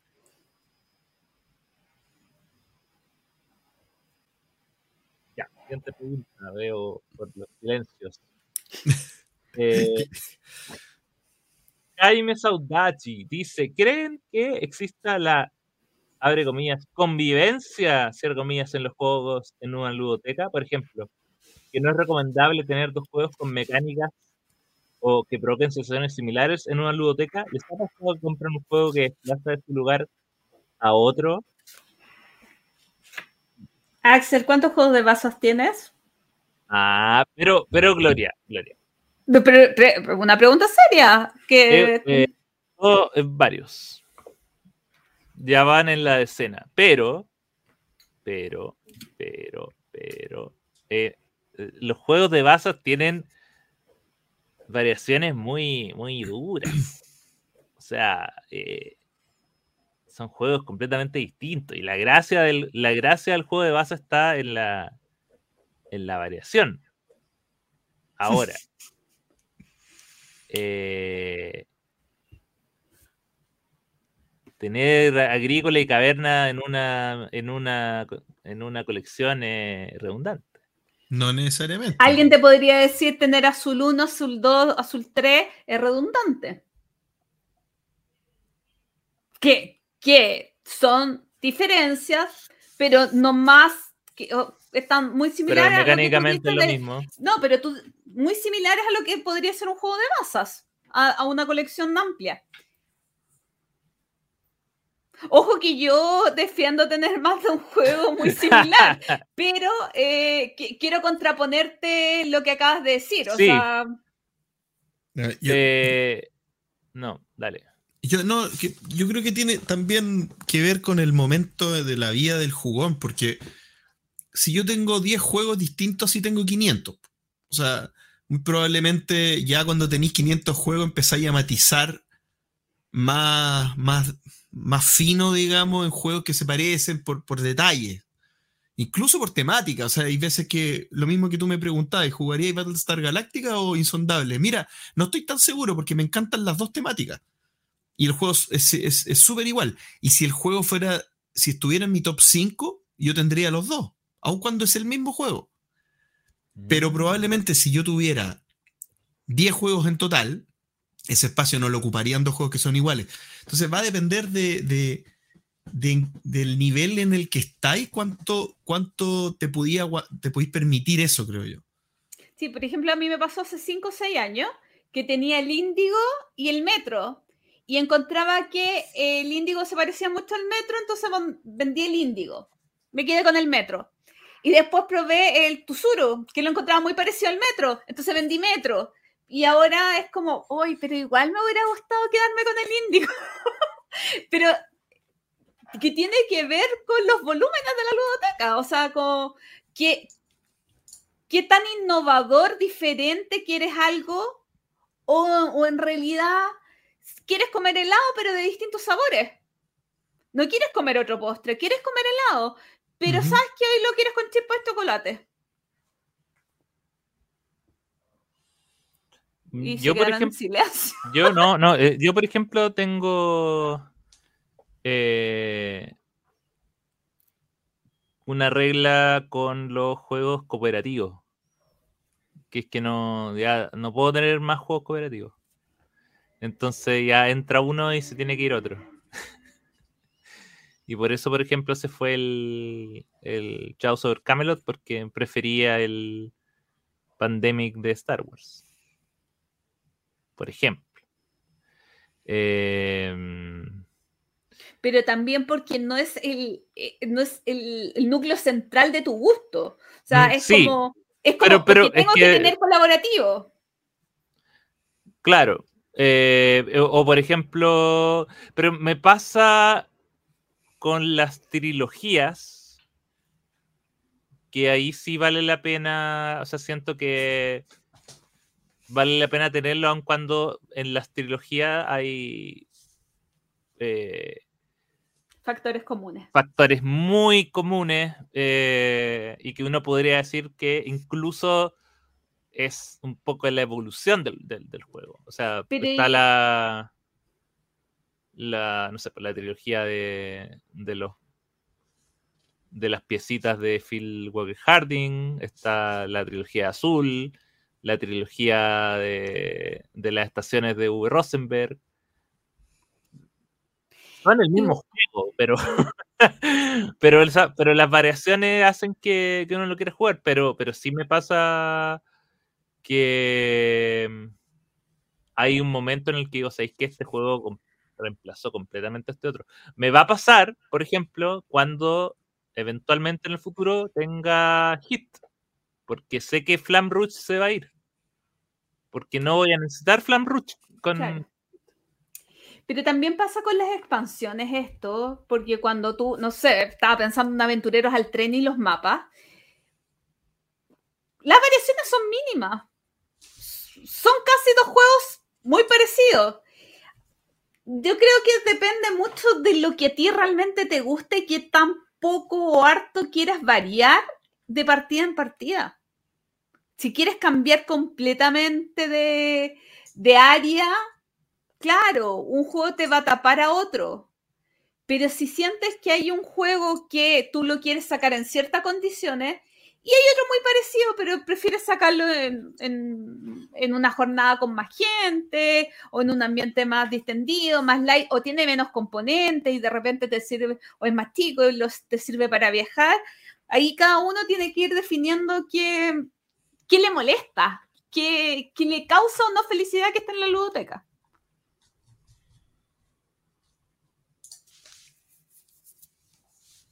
Amiguito Axel. Ah. Eh, Te notamos concentrado buscando la siguiente pregunta. Sí, de hecho. Eh, tenemos tres preguntas de la misma persona, pero las vamos a ir respondiendo de a una. No las voy a tirar todas juntas porque son muy distintas. De Neftalí Nakarato. Primero nos pregunta, ¿qué opinan del auge de los TCG? Dice Selva, Kikon, One Piece, Flesh and Blood, Digimon, etc. Si acaso ya deberían estar en un nicho aparte de los juegos de mesa. O sea, ya lo son. Y si algo me quedó claro en mi viaje a Japón es que ya lo son. Es que es un mundo totalmente aparte. Eh, y, eh, y es un mundo del cual quiero estar lo más alejado posible también. Dijo el jugador de Snap. No, pero Snap es, da lo mismo. Snap no. Snap es otra cosa. No, pero es que, es que que la, la, desesperación de buscar la carta y el no sé qué. Es un estilo de vida, o sea, ¿qué, qué, es un qué, estilo podemos de vida, decir? po, sí. ¿Qué podemos decir de los TCG? O sea, eh, chuta. No sé. Manténganse alejados. Sí, manténganse alejados. O sea, mira, yo, a ver, yo creo que todos en, en algún momento de nuestras vidas tenemos un momento en el cual podemos estar, eh, eh, podemos darnos el lujo de dedicar nuestra, nuestra vida a un TCG. Pero llega el momento en el cual hay que decir adiós. Y es un adiós, es un adiós sin retorno. O a menos de que el, lo, los mismos creadores de los TCG de repente sacan estos packs que son como listos para jugar y te tiran como unos masitos y dices, ya sabes que me compré esto. No, pero para-". eso es una droga blanda. Eso, Pero eso es una droga blanda, sí. No. Eh, a ver, yo creo que prefiero un mar de conocimiento con un centímetro de profundidad eh, que eh, meterme, reconozcámoslo, en mi caso sería obsesivamente, a, a, u- a una sola área del conocimiento, porque al final de Ujú. cuentas, cuando tú te metes en esto, o te metes bien o no te metes. O sea, como jugador ocasional, ojalá alguien pudiera ser eh, jugador ocasional, pero en la práctica es poco viable tanto económicamente eh, como competitivamente, porque si tú quieres jugar, a ver, el fin no es ganar, pero, o sea, no era así la frase, pero no importa, lo que tú quieres al final es ganar también. Y para ganar tienes que tratar de ser competitivo, y para ser competitivo necesitas conocimiento y cartas adecuadas. Sí. Las cartas adecuadas no solamente las compras con plata, las compras con conocimiento. Porque tienes que saber lo que necesitas y saberte adaptar.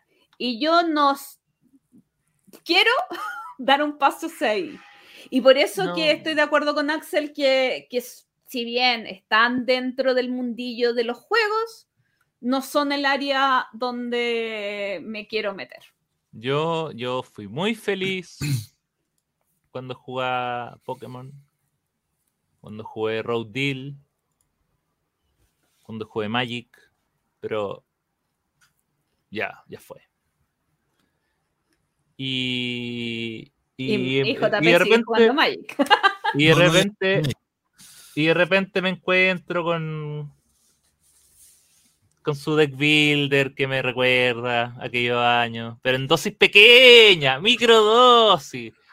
Y de repente su Marvel Snap ahí también, tranquilito, no hay, no hay- no hay drama, entretenido, va variando con, con, con, con los días. Entonces, eso, sí, y yo creo que es un nicho aparte, totalmente.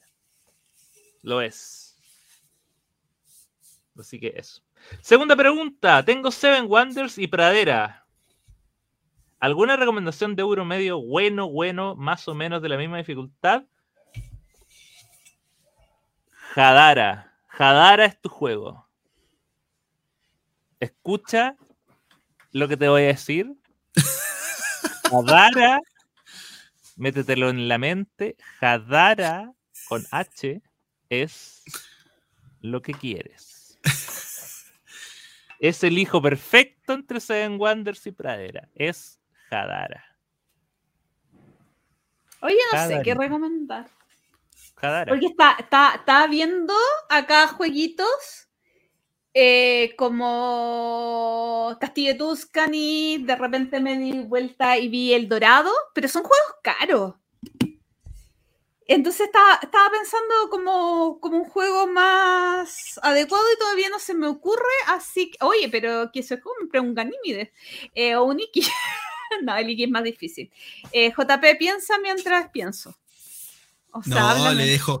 Ustedes son lo- lo- los gurús del, del segmento Euromedio. po. No podría interponerme. Yo qué les voy a decir ahí. Un Project Gloomhaven. Elite. Project Elite. Un Project Elite. O sea, es que juegos buenos, euros medios, de los Z, el Alhambra. que, ay, recién vi uno, hoy me dolió la cabeza. El Kingdom Builder, bueno, lo encuentro brillante. eh, pero como similar, es que a mí no me gusta Pradera. Es que yo no sé si tiene que ser similar, pues puede ser complementario Sí, también. po. Claro, Es que, mira, es que igual Seven Wonders y Pradera tienen drafting de cartas. claro. Así que creo que eh, si los citó y si, al, y si al, ambos les gustó es porque al compadre le gusta esto de, de la selección de cartas. Y por eso yo me, me fui de cabeza hacia eh, el señor Hadara, Mr. Hadaras. Eh, Pero también podría ser. Eh, uy, ¿cómo se llama este juego? Que es muy bueno. Pero no es tan bueno como el Hadara. ¿Sabes qué juego no está? eh, un poquito, no, pero tampoco es mucho más difícil. A mí Lacrimosa, si le gustan los jueguitos de carta y con otras cosas, sí, lo, lo encuentro, o sea, no es un juego complejo, o sea, viendo, No, viéndote un video en YouTube te va a quedar claro, o sea, sí, quizás un poquito más complicado que los que nombra, pero ni tanto. No, y, y creo que tiene. Comparte. Comparte en alto, harto el espíritu. Y. Ah, bueno, y el, el otro que es bien parecido. El. El que no le gusta la gloria. ese es muy bueno. Es muy bueno. ¿Cómo se llama Gloria que no te gusta? Que son unos tracks que se mueven. Ah, el Cora. El Cora. Cora también. El Cora también Es de- del, del estilo. Y de ese estilo, euro medio, mover tracks y, y elegir cartitas. El Cora es entretenido. El Cora. eh, Oye, y unas ruinas de Arnak, ¿no? Entretenido. Cartita. No, no- no estaba viendo la complejidad. Pero sí debe andar por un lacrimosa. Es suavecito. Incluso más suavecito que el lacrimosa para mi gusto. Mm. el Arnak, totalmente. Sí, Sí. Y bonito. Sí. y bonito. Sí, es Y- que de repente los tableros grandes como que asustan un poco, pero no es que sean... Y aparte tienes tantos videos en YouTube como para apoyarte Sí. eh, en el estudio de un juego como que se sienta de un calibre que en realidad son euros medios, quizá un poquitito más que medio, pero no mucho más. Oye, Sí. y la última pregunta de Neftalina Carato dice: ¿Qué le falta al entreturno para poder generar más contenido en YouTube y consagrarse como el mejor canal de juegos de mesa de Chile? Yo creo que es quererlo, porque en realidad YouTube para nosotros es un an- anexo del podcast. Eh, se hace las cosas que consideramos que, que funcionan mejor en el formato YouTube, pero nunca ha sido un objetivo eh, ser un canal de YouTube. O sea, yo, yo soy la que más me meto en YouTube, pero como que no, nunca ha sido un objetivo si ha sido un objetivo tener un canal de YouTube, nunca ha sido un objetivo hacerlo popular, eh, bueno o el mejor. Eh, de hecho, comenzamos con YouTube en pandemia porque era pandemia. Y se va generando contenido de acuerdo a que se encuentra que algo se interesa. El otro día hice dos programas nuevos que se llaman Cazando Ofertas, que me metí en las páginas del Cyber a comentar juegos, a comentar los juegos que, que estaban más baratos y que, según mi criterio, eran muy buenos juegos y el precio estaba muy adecuado. Se va haciendo contenido a medida de que se considera que es útil. Hacemos la tra- retransmisión del Spielejares porque consideramos que es un contenido entretenido, pero no estamos pensando en qué programa de YouTube vamos a hacer el próximo mes. Es lo que va saliendo porque nunca ha sido el objetivo ser el mejor programa de YouTube, de, o sea, el mejor canal de YouTube de donde sea. No Así sé que ustedes qué opinan. Lo que debería ocurrir es que todo lo otro desaparezca. Claro, así seríamos el mejor. Así seríamos el mejor. Bueno, en algún momento fuimos los únicos, pues ahí éramos los mejores. No. Sí. Como podcast, sí, en algún momento fuimos los únicos. Cuando, cuando eh, los dos que habían acá en Chile eh, dejaron de existir, fuimos los únicos y ahí fuimos los mejores. Y ahí fuimos los mejores. Nos duró hasta que, hasta Automáticamente. que salió el primero después. Automáticamente. No, pero, pero al final esa es la historia de YouTube. O sea, para nosotros lo fijo es el podcast una vez al mes. Y todo lo que salga en YouTube es yapita. Es agregado. Es extra. Un cariñito. Somos el mejor canal chileno escuchado en Kazajistán. Ya no. También Ah. ya no está en Kazajistán. Entonces ni siquiera. Lo fuimos. Lo fuimos. Sí. Oye, eh, tirar, tiraron una pregunta en este rato, pero, Uh, pero, el, pero don Jonathan Valencia se excedió. chuta. Porque dice top 3 actual de juegos de mesa. Me encantan los top. Chuta. Yo se, yo se los puedo decir. Yo, Yo no lo voy a cambiar, mi top, así que sigue siendo el mismo. no- Yo tendría pero, que hacer el, el pero- spoiler del video que, que nos subo hace como cinco Pero- meses. pero Gloria, pero Gloria, eh, ¿por qué tan, por qué ese miedo al cambio? Porque tiene que ver con los sentimientos, no con mi deseo de jugar el juego. No tiene que ver con qué tan bueno o no que lo considero, sino que es el cariño gigantesco que le tengo. No, no, me, costaría saca- sacar de uno a la alta, alta tensión, por más que hoy tenga más ganas de jugar otro juego.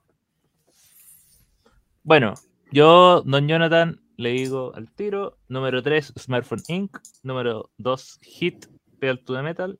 Wow. Número 1, Five Drives. Así. Yo, yo voy a, a decir el, el- un spoiler ya, para los que escucharon este capítulo. Uno. Número 3, Gaia Project. Número 2, Le Abre. Número 1, Gloomhaven. Pucha, pero es que a mí es lo de siempre, alta tensión 1, 2, aventureros al tren, 3, torres. No hay mayores cambios. Ahora sí, preguntan por el top del año pasado, de este año, de la última década.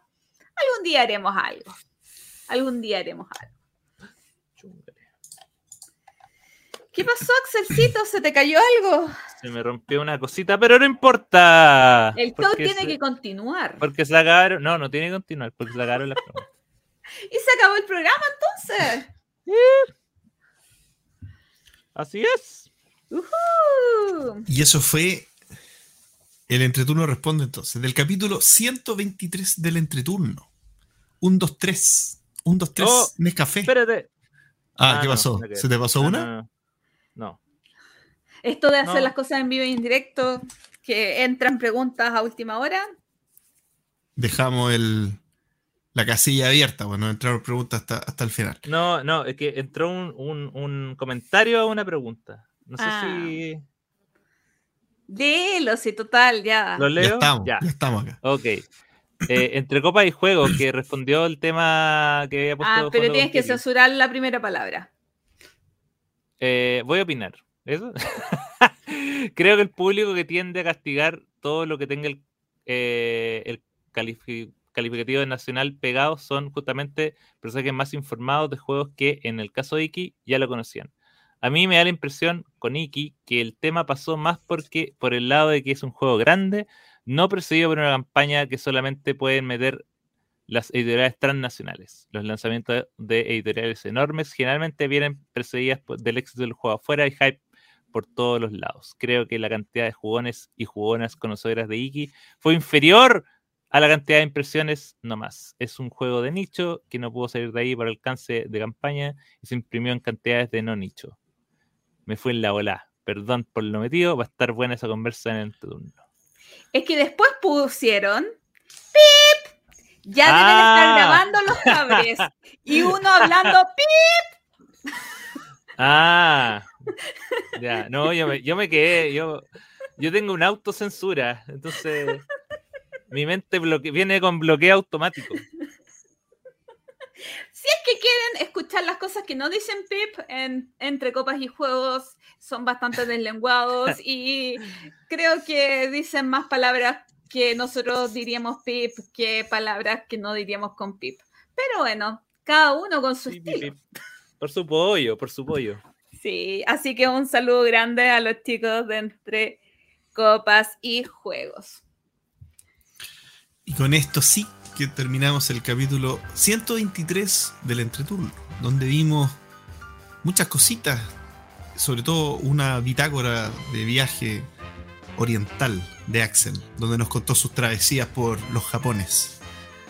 Y un entreturno responde muy conversado.